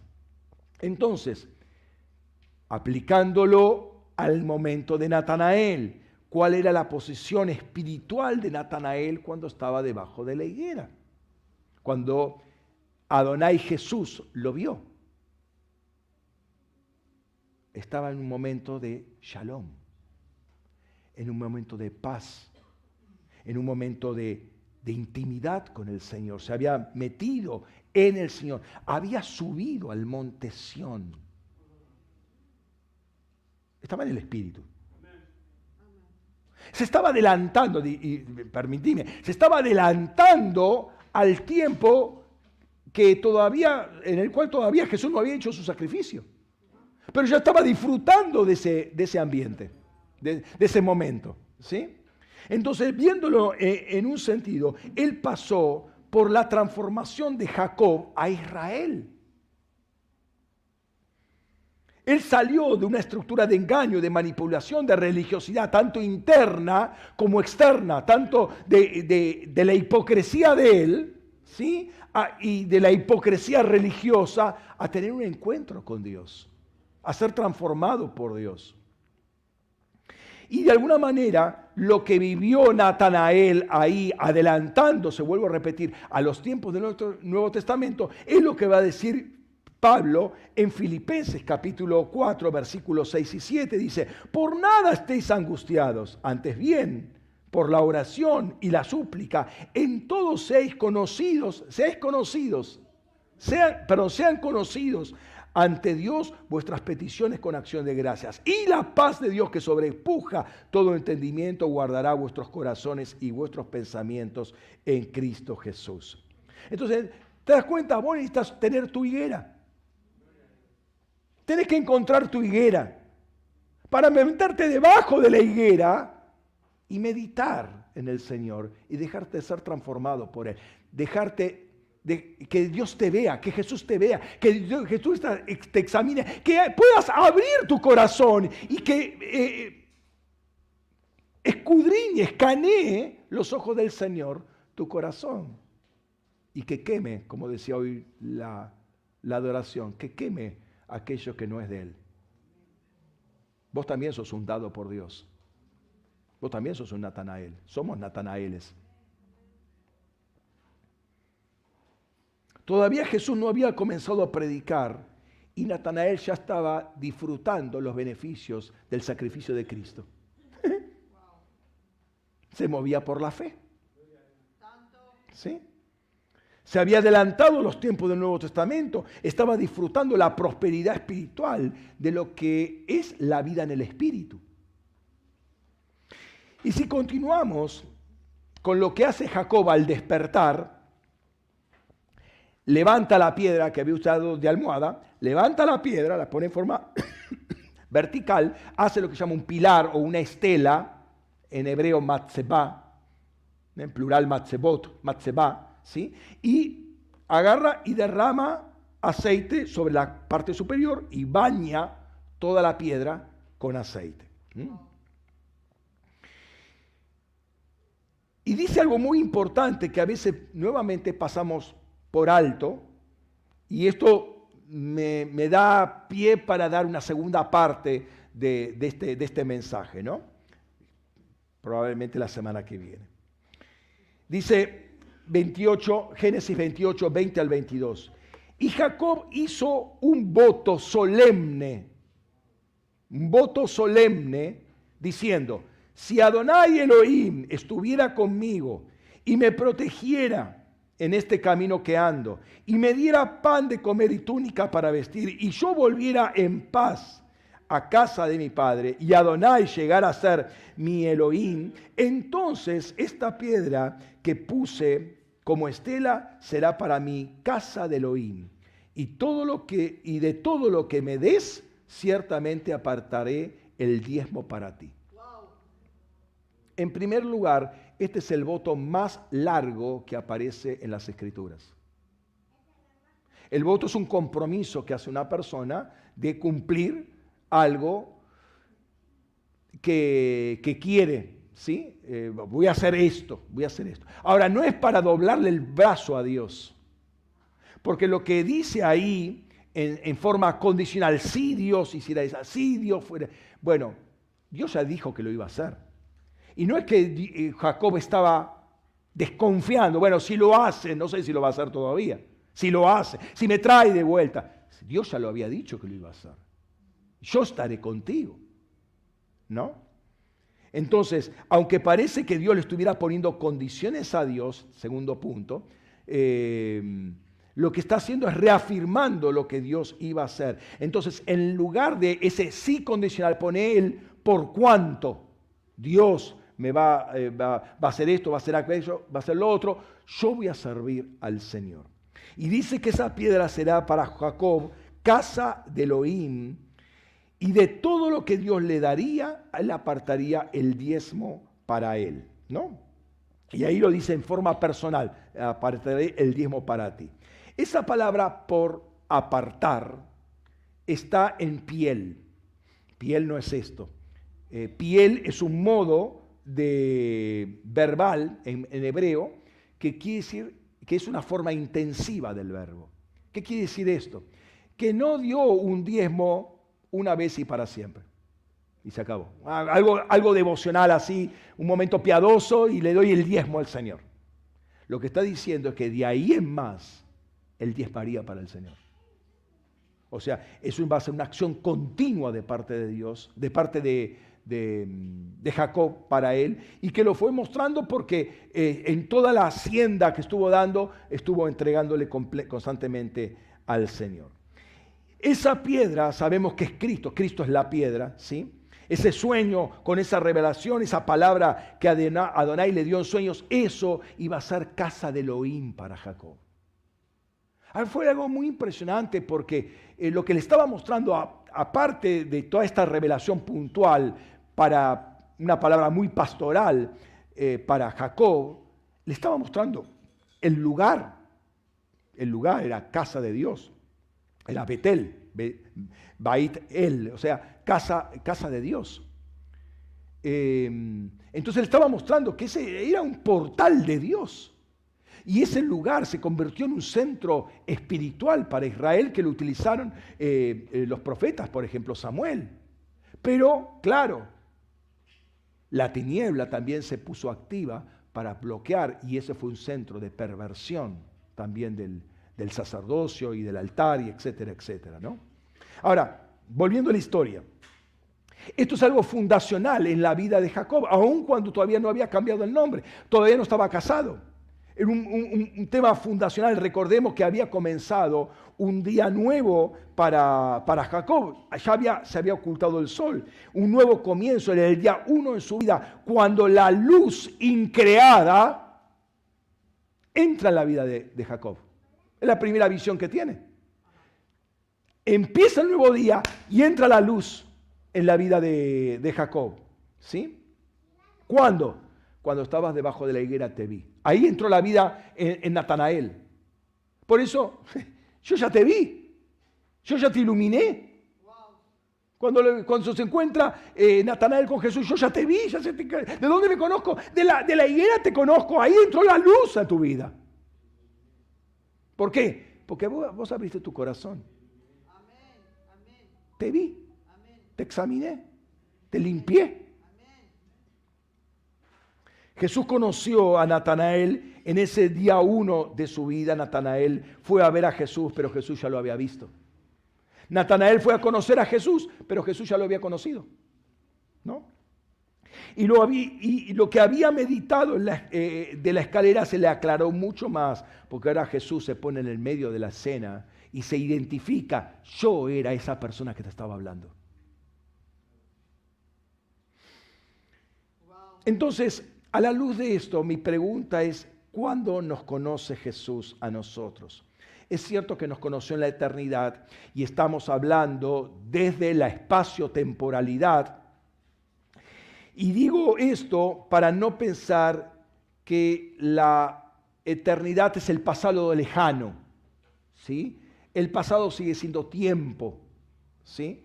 Estamos hablando de eternidad, que no tiene que ver con el pasado, no tiene que ver con, eh, coordenadas espaciales o, o dimensiones espaciotemporales, porque cuando nos metemos en el espíritu de, la revelación, salimos de las coordenadas espacios temporales, salimos de la espacialidad, salimos del relojito y nos metemos en la eternidad, nos metemos en, el ámbito del espíritu.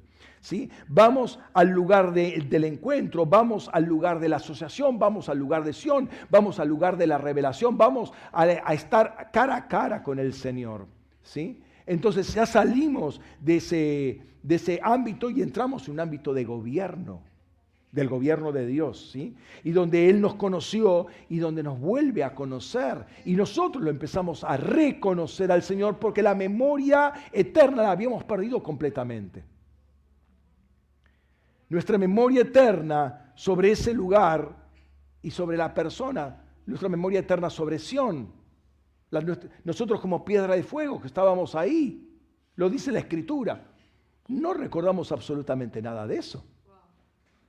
Pero en esos momentos de intimidad, en el cual eh, estoy debajo de mi higuera y estoy ahí a solas con el Señor y abro mi corazón, ahí empieza a Jesús a manifestarse, a revelarse y empieza toda esa memoria eterna a volver a instalarse en mi corazón. ¿Me están siguiendo? ¿O se perdieron ya? Pero esa insistencia de meditación, ese esfuerzo que tengo que hacer, es claro porque la, espacio eh, eh, em, temporalidad, la terrenalidad me atrae, me tira. No, no, no, mira que tienes que hacer, no, que mira que tienes que hacer compras, que tienes que buscar, te están llamando por el teléfono. Ay, que, que está Facebook, no, que está Instagram. Y todo eso nos tira para lo temporal. No tengo tiempo ya de leer las escrituras, no tengo tiempo de estar a solas, lo, voy leyendo en el camino. No encuentro nunca una higuera. No encuentro mi higuera. En el tren, no, no, no está la higuera en el tren. En el colectivo menos. Está bien, no digo que no puedas estar orando, no puedes estar leyendo la escritura, pero eh, uno está en tensión. ¿Qué pasa? ¿Qué no pasa? ¿Qué, viene? ¿Qué no viene? Uno está en tensión. Tenés que buscar tu higuera. Debajo de la higuera te vi. Debajo de la higuera te conocí. Tenés que buscar tu higuera. El encontrar a Cristo en cada pasaje hace que veamos el Espíritu de Cristo cómo se fue manifestando y cómo se eh, permite que se manifieste eh, en, cada uno de nosotros. Eso es conocerlo a Cristo en el Espíritu, pero ese conocimiento es finalmente un conocimiento transformador en cada uno de nosotros. ¿Cómo habrá sido el tiempo que Natanael estuvo debajo de la higuera? ¿Sí? Eh, hay una pauta. Por eso es interesante sacarle eh, jugo al texto. Hay una pauta. Y es como lo dice Jesús. Fíjate, de nuevo, verso 48. Natanael le dice, ¿de dónde me conoce Jesús? Respondió Jesús y le dijo, antes que te llamara Felipe, estando tú debajo de la higuera, te vi. Notemos acá. Ay, perdón.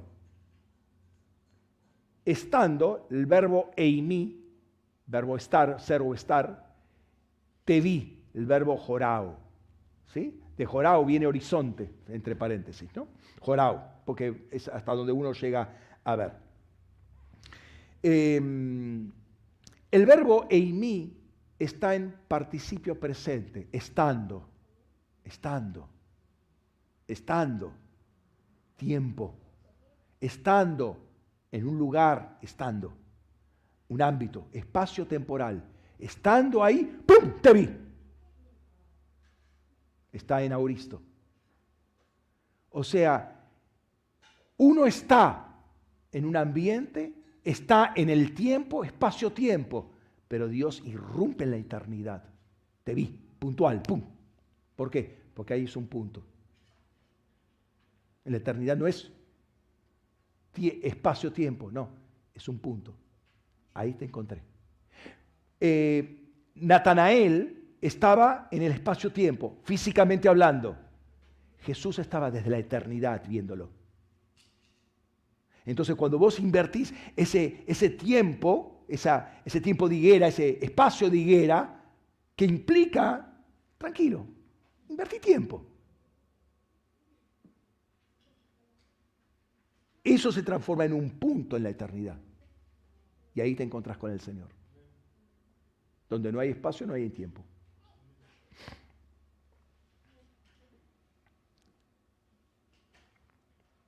Lo que hizo Natanael eh, fue invertir un buen tiempo debajo de la higuera. Me habla de tiempo y espacio, un tiempo y espacio separados para Dios. Es algo invertido, es tiempo de calidad, es espacio de calidad. Sé dónde puedo estar solos a Dios. Eh, sé dónde puedo estar a solas con Dios. ¿sí? La acción puntual fuera del tiempo y del espacio es la de Jesús, te vi. ¿sí? Natanael estaba en el espacio-tiempo, Jesús lo estaba viendo desde la eternidad, porque Jesús no estuvo físicamente ahí. Natanael no lo vio, físicamente hablando. Estaba en la eternidad. Pensémoslo como un chispazo, ¿sí? Como un flash de una cámara, un fogonazo. Fíjense, cuando nos ponemos en la clase, a ver, quédense quietos, sí, sonrían, y, y, y, sale el fogonazo. Nosotros nos quedamos quietos un tiempo en un lugar y está el fogonazo. Y ahí está la foto. Eso es exactamente lo que pasó debajo de la higuera. Él estuvo un tiempo ahí, quieto, deja que Dios hable, de, permite examinar, y en un instante Él cambió todo el panorama de la vida de Natanael. Y puede cambiar nuestro panorama. Puede cambiar todo tu corazón, puede cambiar toda tu historia, pero necesita una higuera.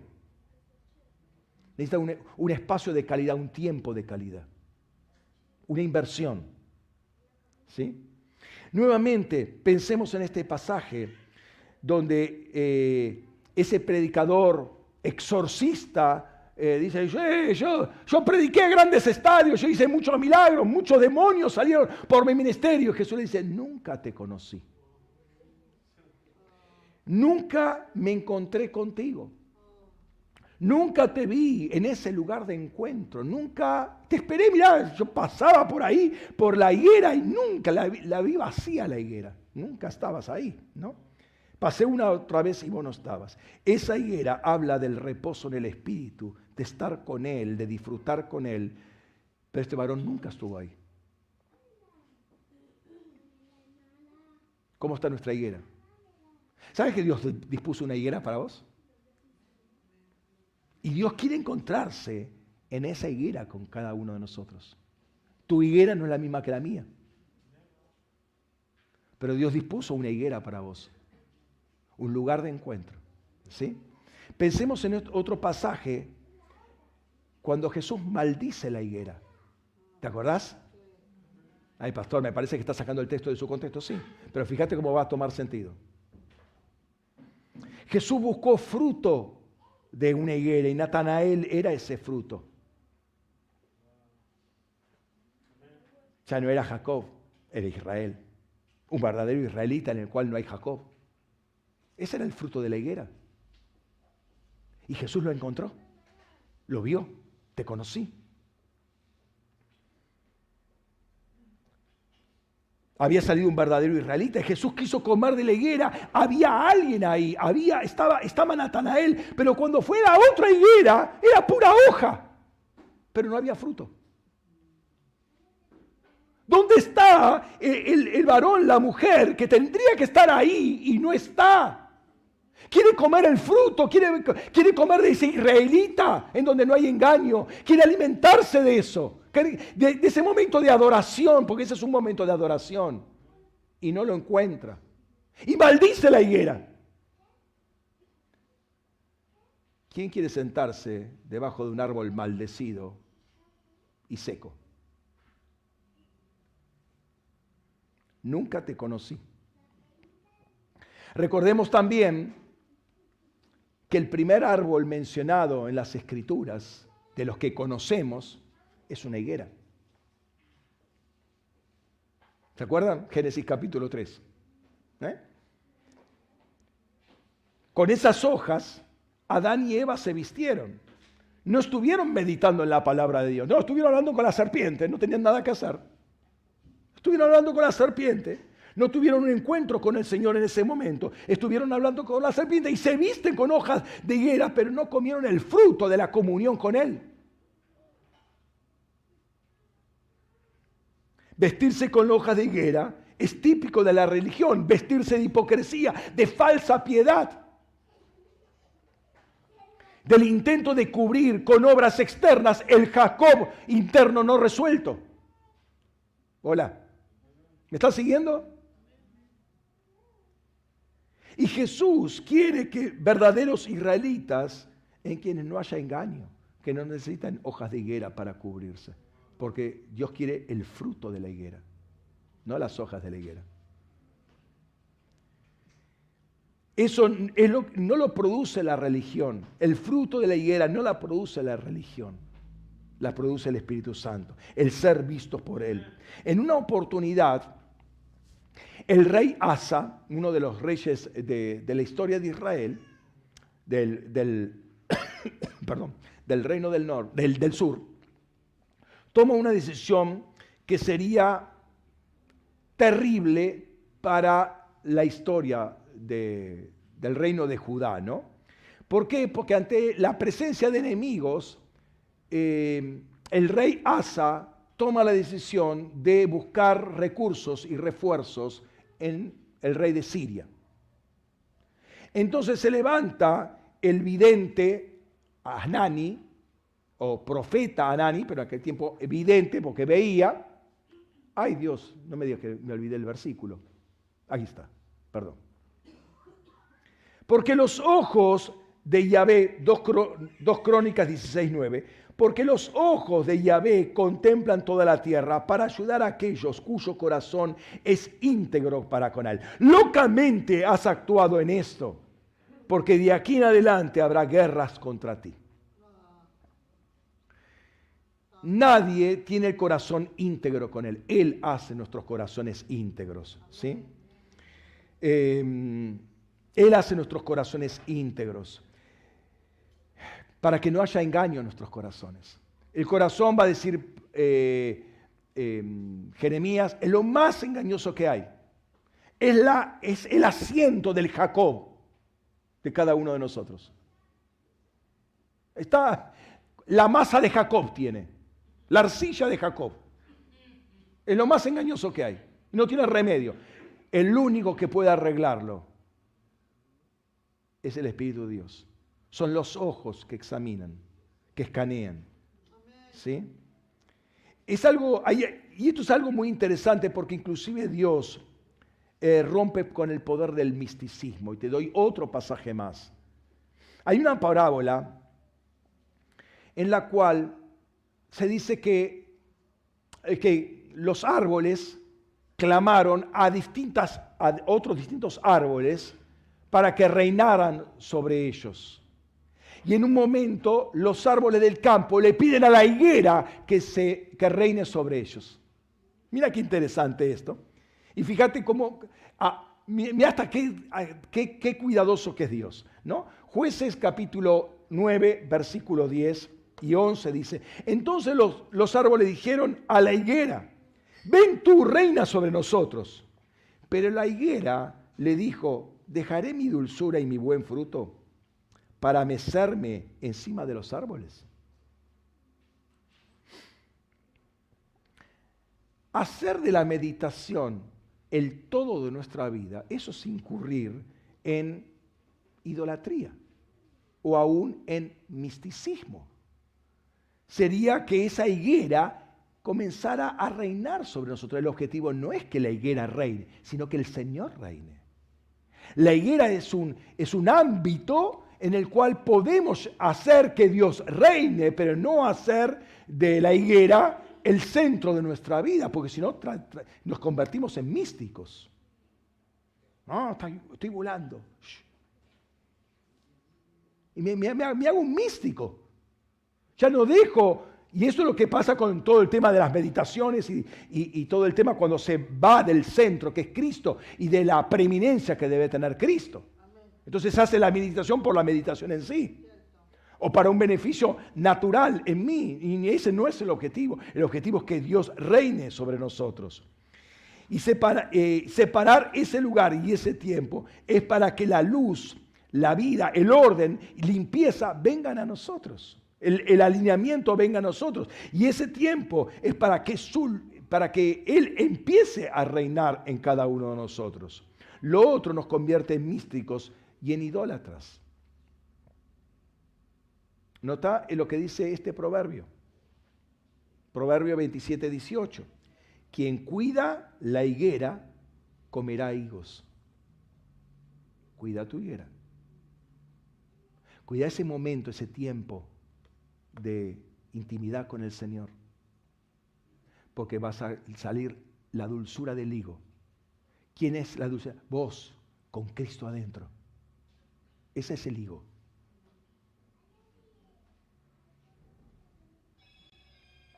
Cuida ese momento de encuentro, invertí tiempo de celá, de meditación, de examinación de Cristo, de fusión con Cristo.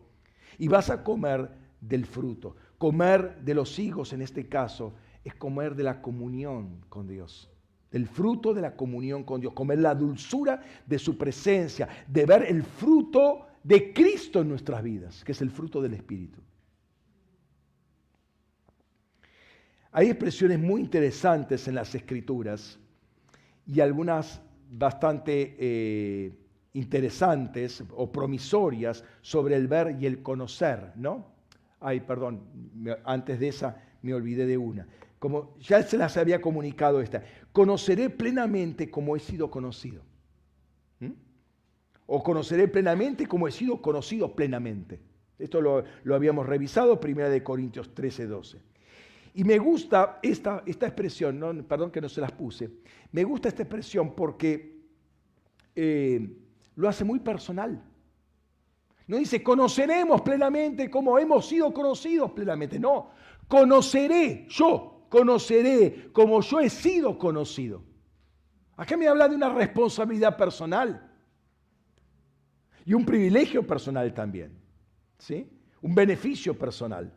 Fíjate primera de Juan 3, 2 y 3, dice, amados ahora somos hijos de Dios y aún no se ha manifestado lo que hemos de ser, pero sabemos que cuando Él sea manifestado seremos semejantes a Él, porque lo veremos tal como Él es. Y todo el que tiene esta esperanza se purifica a sí mismo como Él es puro. Notemos que dice, lo veremos Acá es, todos nosotros lo veremos a Él. Todos nuestros ojos, toda una experiencia de cuerpo generalizado, todos lo veremos. Pero después lo personal dice, el que tiene esta esperanza. Esto no es, ahora, nosotros que tenemos esta esperanza, no, no, acá va cada uno. El que tiene esta esperanza, ese se purifica. O sea, como cuerpo lo veremos, pero cada uno tiene una responsabilidad individual de purificarse de buscar esa higuera. Y en este tiempo de tanta vorágine en la sociedad y que el espíritu de este tiempo nos lleva prácticamente a un hiper activismo, un superactivismo, Dios tiene todavía un lugar preparado para nosotros, en un espacio-tiempo llamado higuera, en donde el Señor nos está esperando cada día y quizás más, más de una vez por día para estar ahí. Y no simplemente para, hola, ¿cómo estás? Chao, está bien, este, te sano, te toco. No, no, no, no es que no es, no es el tema del toque, es el tema de estar con el Señor de estar con un tiempo de calidad y un espacio de calidad para el Señor, ¿sí? Para, eh, para producir nosotros las personas que Él quiere que seamos, ¿sí? El diseño de cada uno de nosotros. Lograr esa transformación que es una transformación hacia nuestro diseño, lo que Dios planeó para cada uno de nosotros.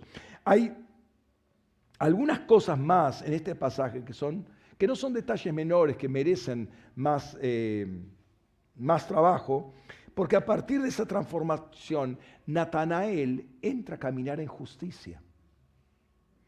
¿Por qué te digo esto? Vos fíjate que el pasaje que, hemos leído de Jacob, él se compromete a diezmar, y eso tiene que ver mucho con la justicia, de caminar en justicia. ¿No? Se establece una relación de justicia muy interesante que abre todo un capítulo nuevo en la vida. No sabemos más nada de Natanael después. Pero entendemos que ya entra a caminar con el Señor. Pero eh, que justamente ese es el resultado eh, de ese tiempo de higuera. Un tiempo y espacio de higuera. Eh, si uno se encuentra con esa luz del primer día. Como dice al principio del, Evangelio de Juan, dice, en él estaba la, la vida y la vida era la luz de los hombres. Cuando vos te encontrás con la luz del primer día, la luz del día uno, la luz increada, cuando Dios abre sus ojos y, te examina tu corazón, empieza algo el fruto, va a decir la Biblia, Pablo, el fruto de la luz consiste en toda bondad, justicia y verdad. Entonces, a partir de ese momento, a partir de ese encuentro, uno entra a caminar dando ese fruto mínimo, bondad, justicia y verdad. Si uno cuida su higuera, comerá del fruto. Este es el fruto, el fruto de la luz bondad, justicia y verdad. Cuida tu higuera, cuida tu, eh, tu espacio-tiempo selecto para que Él abra las puertas de esa eternidad, de esa examinación eterna que quiere ah, darnos a cada uno de nosotros. Permítele que te examine, que te vea, que te analice, que te puntualice cosas, que sane tu corazón o sea, nos exponemos a, una revelación, nos exponemos a un tiempo. Yo no, no voy a leer la Biblia para encontrar información, voy a leer para que me examine, para ser transformado, para que la luz entre en mi vida. La luz va a traer orden a mi vida, va a alinear mi vida, va a, sacar todas esas rebabas que, que son añadidos religiosos que yo puse en mi vida que no tienen nada que ver con la voluntad de Dios como dice eh, eh, el salmista, y termino con este texto, para que Él vea si en mí hay camino de perversidad. Salmo 139, versículos 23 y 24, escudriñame, oh Elohim, y conoce mi corazón, pruébame y conoce mis pensamientos, y ve si hay en mí camino de perversidad, y guíame en el camino eterno. Eso ocurre debajo de la higuera. Todos nosotros tenemos una higuera de parte de Dios. Y, tenemos, y Dios nos está esperando en esa higuera. Dios nos está esperando en esa higuera. No es una higuera de un minuto puede ser, en cinco te veo. Es una higuera, es un tiempo de calidad. Jesús lo vio a Natanael. Dios lo conoció ahí. Y ahí nos quiere ver y conocer a cada uno de nosotros. Cerra tus ojos un momento.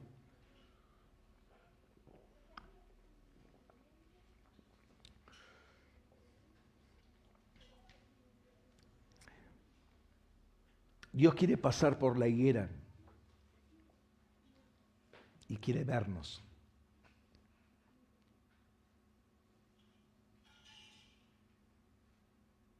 Hay una que nos está esperando. Hay un diseño de parte de Dios, que es un lugar de quietud y donde uno ya empieza a experimentar ese, ese shalom, esa paz con Dios, que sobrepasa todo entendimiento porque toda experiencia con Dios nos supera.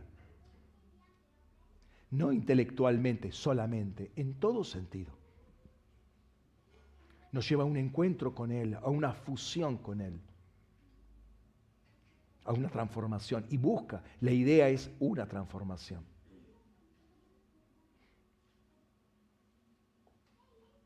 Dios tiene una higuera para cada uno de nosotros. Mi higuera no es la misma que la tuya, pero hay una higuera. Y, el, y, la vida transformada, el, el Natanael que sale de esa higuera después que Jesús lo ve, es el fruto de la higuera. Y Dios quiere ver esos frutos. Porque Dios, ese, fruto que es producto de la adoración a Dios, eso es lo que le agrada al Señor. No, le busca, no busca sacrificios, ofrendas, holocaustos, busca que se haga su voluntad. Busca que estemos unidos a Él. Y yo quiero invitarte en esta mañana a que busques tu higuera a que adoptes esa costumbre de ir a esa higuera donde Jesús te está esperando, donde hay un encuentro de intimidad con el Señor, donde hay un espacio-tiempo que hay que ciertamente invertir, hay un lugar físico, hay un tiempo físico, hay un tiempo de espera y de apertura de corazón, donde la luz del primer día entra, donde Dios dice, sea la luz. Y todo eso que estabas exponiendo delante del Señor por mucho tiempo, desaparece. Todo eso que estaba desalineado, desacomodado, desordenado, como se, se arma todo todos aquellos imposibles humanos se hacen posibles. Son los posibles divinos que empiezan a establecerse en tu vida. Todos esos, problemas de salud son resueltos. Porque para Dios no hay nada imposible. Es el, es el lugar de higuera. No es, la razón, no es la oración frenética es el lugar de fusión, de comunión, de intimidad, de estar con Él. Que todos necesitamos y aún necesitamos incrementarlo. Si vos tenés tu, tu higuera, bueno, invertí más tiempo. Pero pastor, es que no, tengo muchas cosas que hacer. ¿Vos te crees que Dios no sabe eso? ¿O vos te crees que Dios es deudor de cada uno de nosotros. Dios no es deudor de nadie. Vos invertís tiempo ahí y Él te multiplica el tiempo. ¿O te crees que no puede multiplicar tu tiempo? Multiplicar tus energías, multiplicar tus capacidades. Y lo que antes tardabas tres horas en resolverlo, ahora lo vas a hacer en cinco minutos. ¿Por qué? Porque estuviste en la higuera con el Señor. Y Él cuida de cada uno de nosotros. Nos preocupamos por el vestir, por el que comer, qué voy a vestirme, qué voy a comer, que Busca primeramente el reino de Dios y su justicia en la higuera. Es el lugar de encuentro, el lugar de asociación, el lugar de intimidad, el lugar de compromiso. Hay una revelación. Métete con el Señor con esa revelación. ¿Qué te estuvo diciendo? ¿Qué implica eso para mi vida? ¿Cómo tengo que cambiar cosas? ¿Cómo, cómo, me tengo que determinar a hacer cosas? Una vida es una sucesión de determinaciones, de decisiones que tomo. ¿Cuándo vamos a tomar esa decisión de, de poner por obra lo que dice la palabra? Siempre dejando para después y para después, y ya lo voy a hacer, y ya lo voy a hacer, y ya lo voy a hacer. ¿Y cuándo lo vas a hacer? Te pasa la vida y estás diciendo, y ya lo voy a hacer. Y en ese momento de examinación, de, ese momento de, de higuera, Dios te dice, hace cinco años que me dijiste que ibas a hacer, y sigo esperando. En ese momento de higuera uno recupera memorias eternas, memorias perdidas, palabras que se dijeron, que recibí de parte de Dios, que yo le dije a Dios, ahí vuelven todas a flote. Es un momento, es un punto en la eternidad que nos encontramos con la verdad, con la justicia, con la, con la bondad.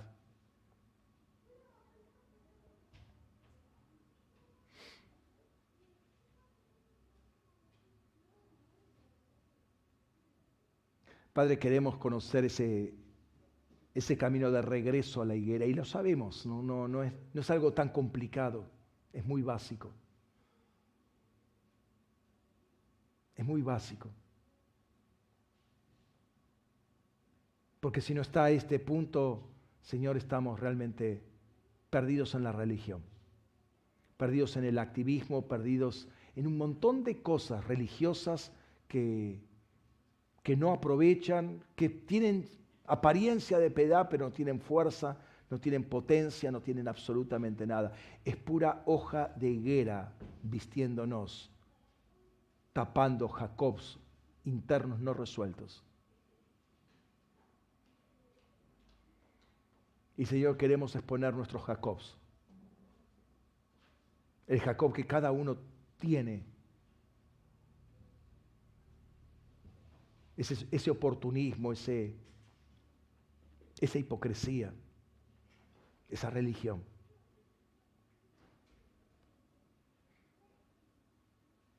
Señor, queremos exponerlo delante de ti. Y acá sabemos que es un tiempo muy limitado. Esto merece la higuera personal. Hay un lugar, hay un tiempo donde está preparado un encuentro con Dios para cada uno de nosotros. Personal. Y te invito a que lo encuentres. Dios quiere comer de ese fruto. Tú eres un Natanael, tú eres un dado por Dios. Fuiste dado ¿Se acuerdan la palabra? Un niño os es nacido, hijo os es dado. Jesús es el Hijo de Dios dado al mundo. Tú eres un dado por Dios también, porque eres hijo, eres hija. Eres un dado por Dios, eres un Natanael. Y Dios quiere decir de ti, de cada uno de nosotros, un verdadero israelita en quien no hay engaño, en quien no hay Jacob.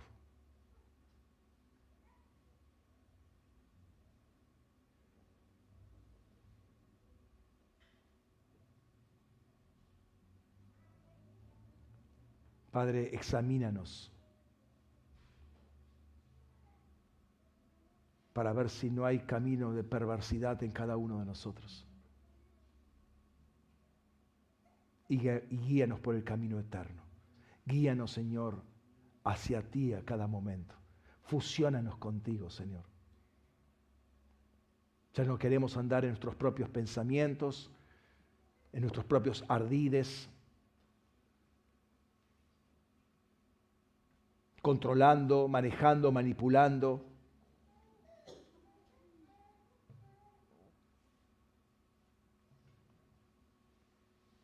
Queremos que tú seas nuestro Dios, Señor, y que haya fruto de justicia, fruto de luz en cada uno de nosotros, bondad, justicia y verdad. En el nombre de Jesús.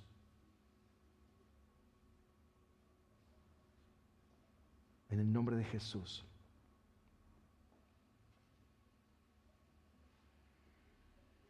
Señor, estando en este tiempo de, de comunión, de intimidad,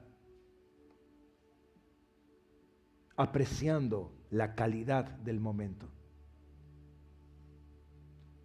apreciando la, esta fusión de cada uno contigo.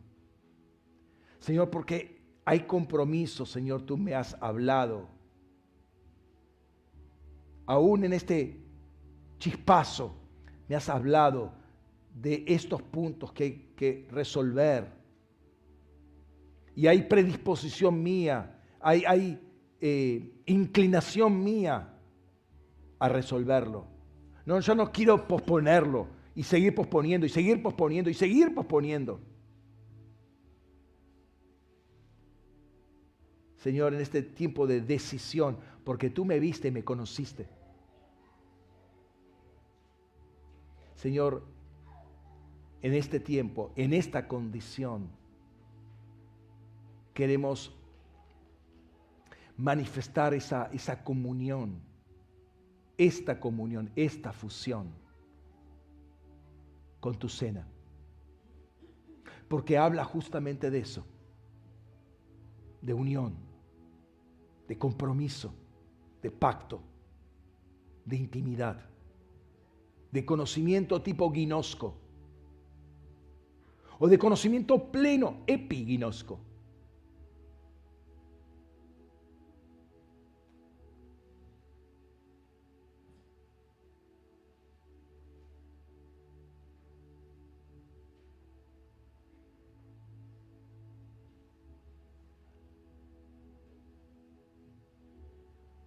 Señor, que este pan y esta copa que vamos a, a compartir en esta, en esta mañana,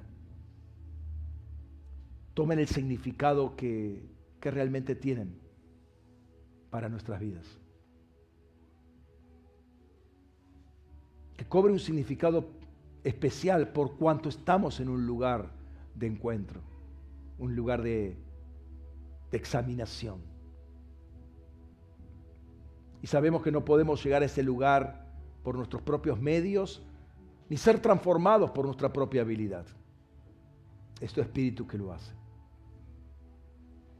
Invito a las hermanas que están preparadas para repartir la, cena que pasen, por favor.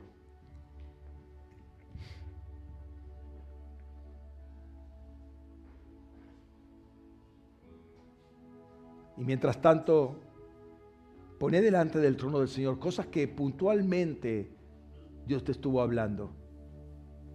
Esos Jacobs que todavía están ahí. Esas artimañas. Esas suspicacias jacobianas o jacobinas.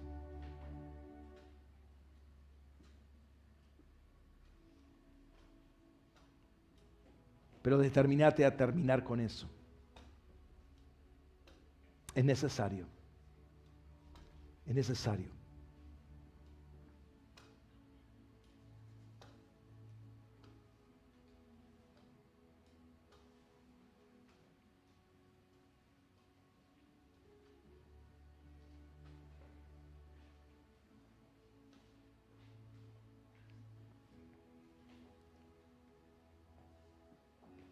Algunas veces ayuda en tiempos de, higuera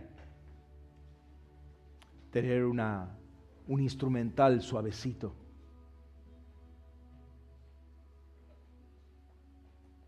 Crea una atmósfera diferente.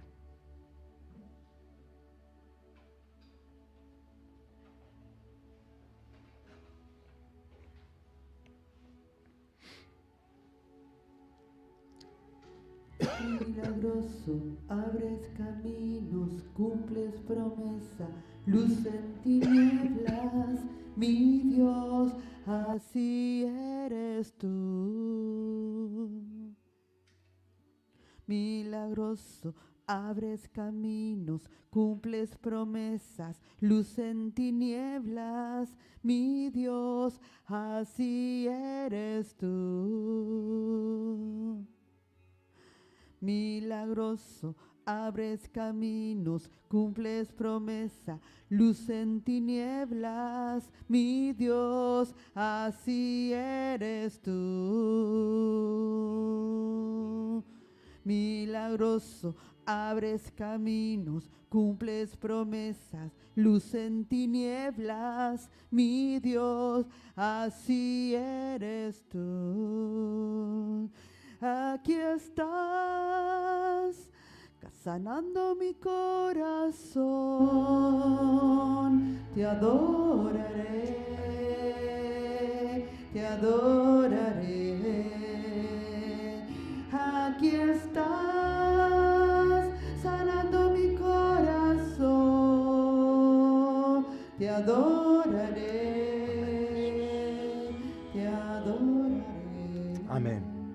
Padre, gracias por el pan y la copa, Señor, que es tu sangre, es tu carne, tu sangre, fue, fue entregada por cada uno de nosotros, Señor. Tu cuerpo partido, Señor, para que hoy pueda ser un cuerpo, un cuerpo, Señor, tu cuerpo, un cuerpo. Y tu sangre vertida, Señor, derramada, vaciado, Señor, sobre tierra en forma violenta, Padre, para que todos nuestros pecados fueran perdonados. La paga de nuestro pecado cayó sobre ti. Señor, te damos gracias por ese sacrificio y participamos de él, Señor, entendiendo los beneficios que trae, Señor. Lo vemos con, como historia ya, pero es algo que se renueva. Señor, y estando, estando en, en nuestra higuera personal, Padre, queremos reflexionar también sobre lo que hace en la ingesta de este pan y de esta copa, de lo que es verdadera comida y verdadera bebida. Señor, que cuando nos introducimos junto con el pan y la copa, Señor, podamos tener una dimensión de revelación mayor y un compromiso también mayor. En el nombre de Jesús, te damos gracias, Señor, y bendecimos el pan y la copa. En tu nombre, Jesús. Amén.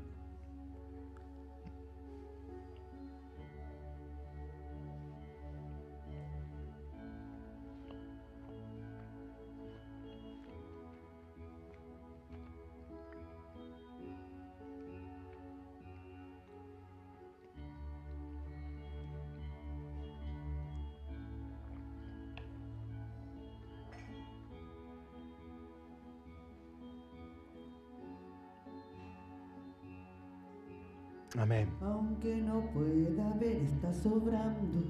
Aunque no pueda ver, está sobrando. Siempre estás, siempre estás sobrando. Siempre estás sobrando. Aunque no pueda ver, está sobrando. Aunque no pueda ver, está sobrando. Siempre estás, siempre estás sobrando. Siempre estás, siempre estás sobrando aunque no pueda ver, está sobrando, aunque no pueda ver, está sobrando, siempre está, siempre está sobrando, siempre está, siempre está sobrando. Aquí estás, tocando mi corazón, te adoraré, te adoraré. Aquí estás, sanando mi corazón.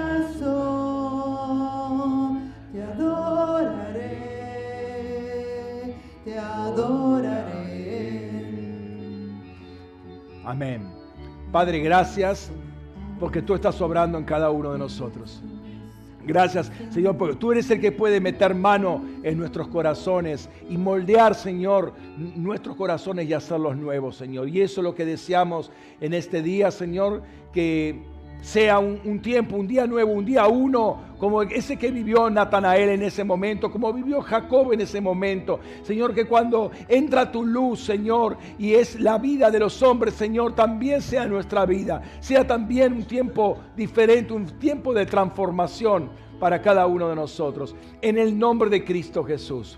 Amén. Señor te bendiga ricamente. Vayan en paz y bendecimos a los que están del otro lado de la pantalla. El Señor les dé una semana excelente con el Señor. Y recuerden de encontrarse con la higuera. La higuera nos está esperando. Dios les bendiga. Amén.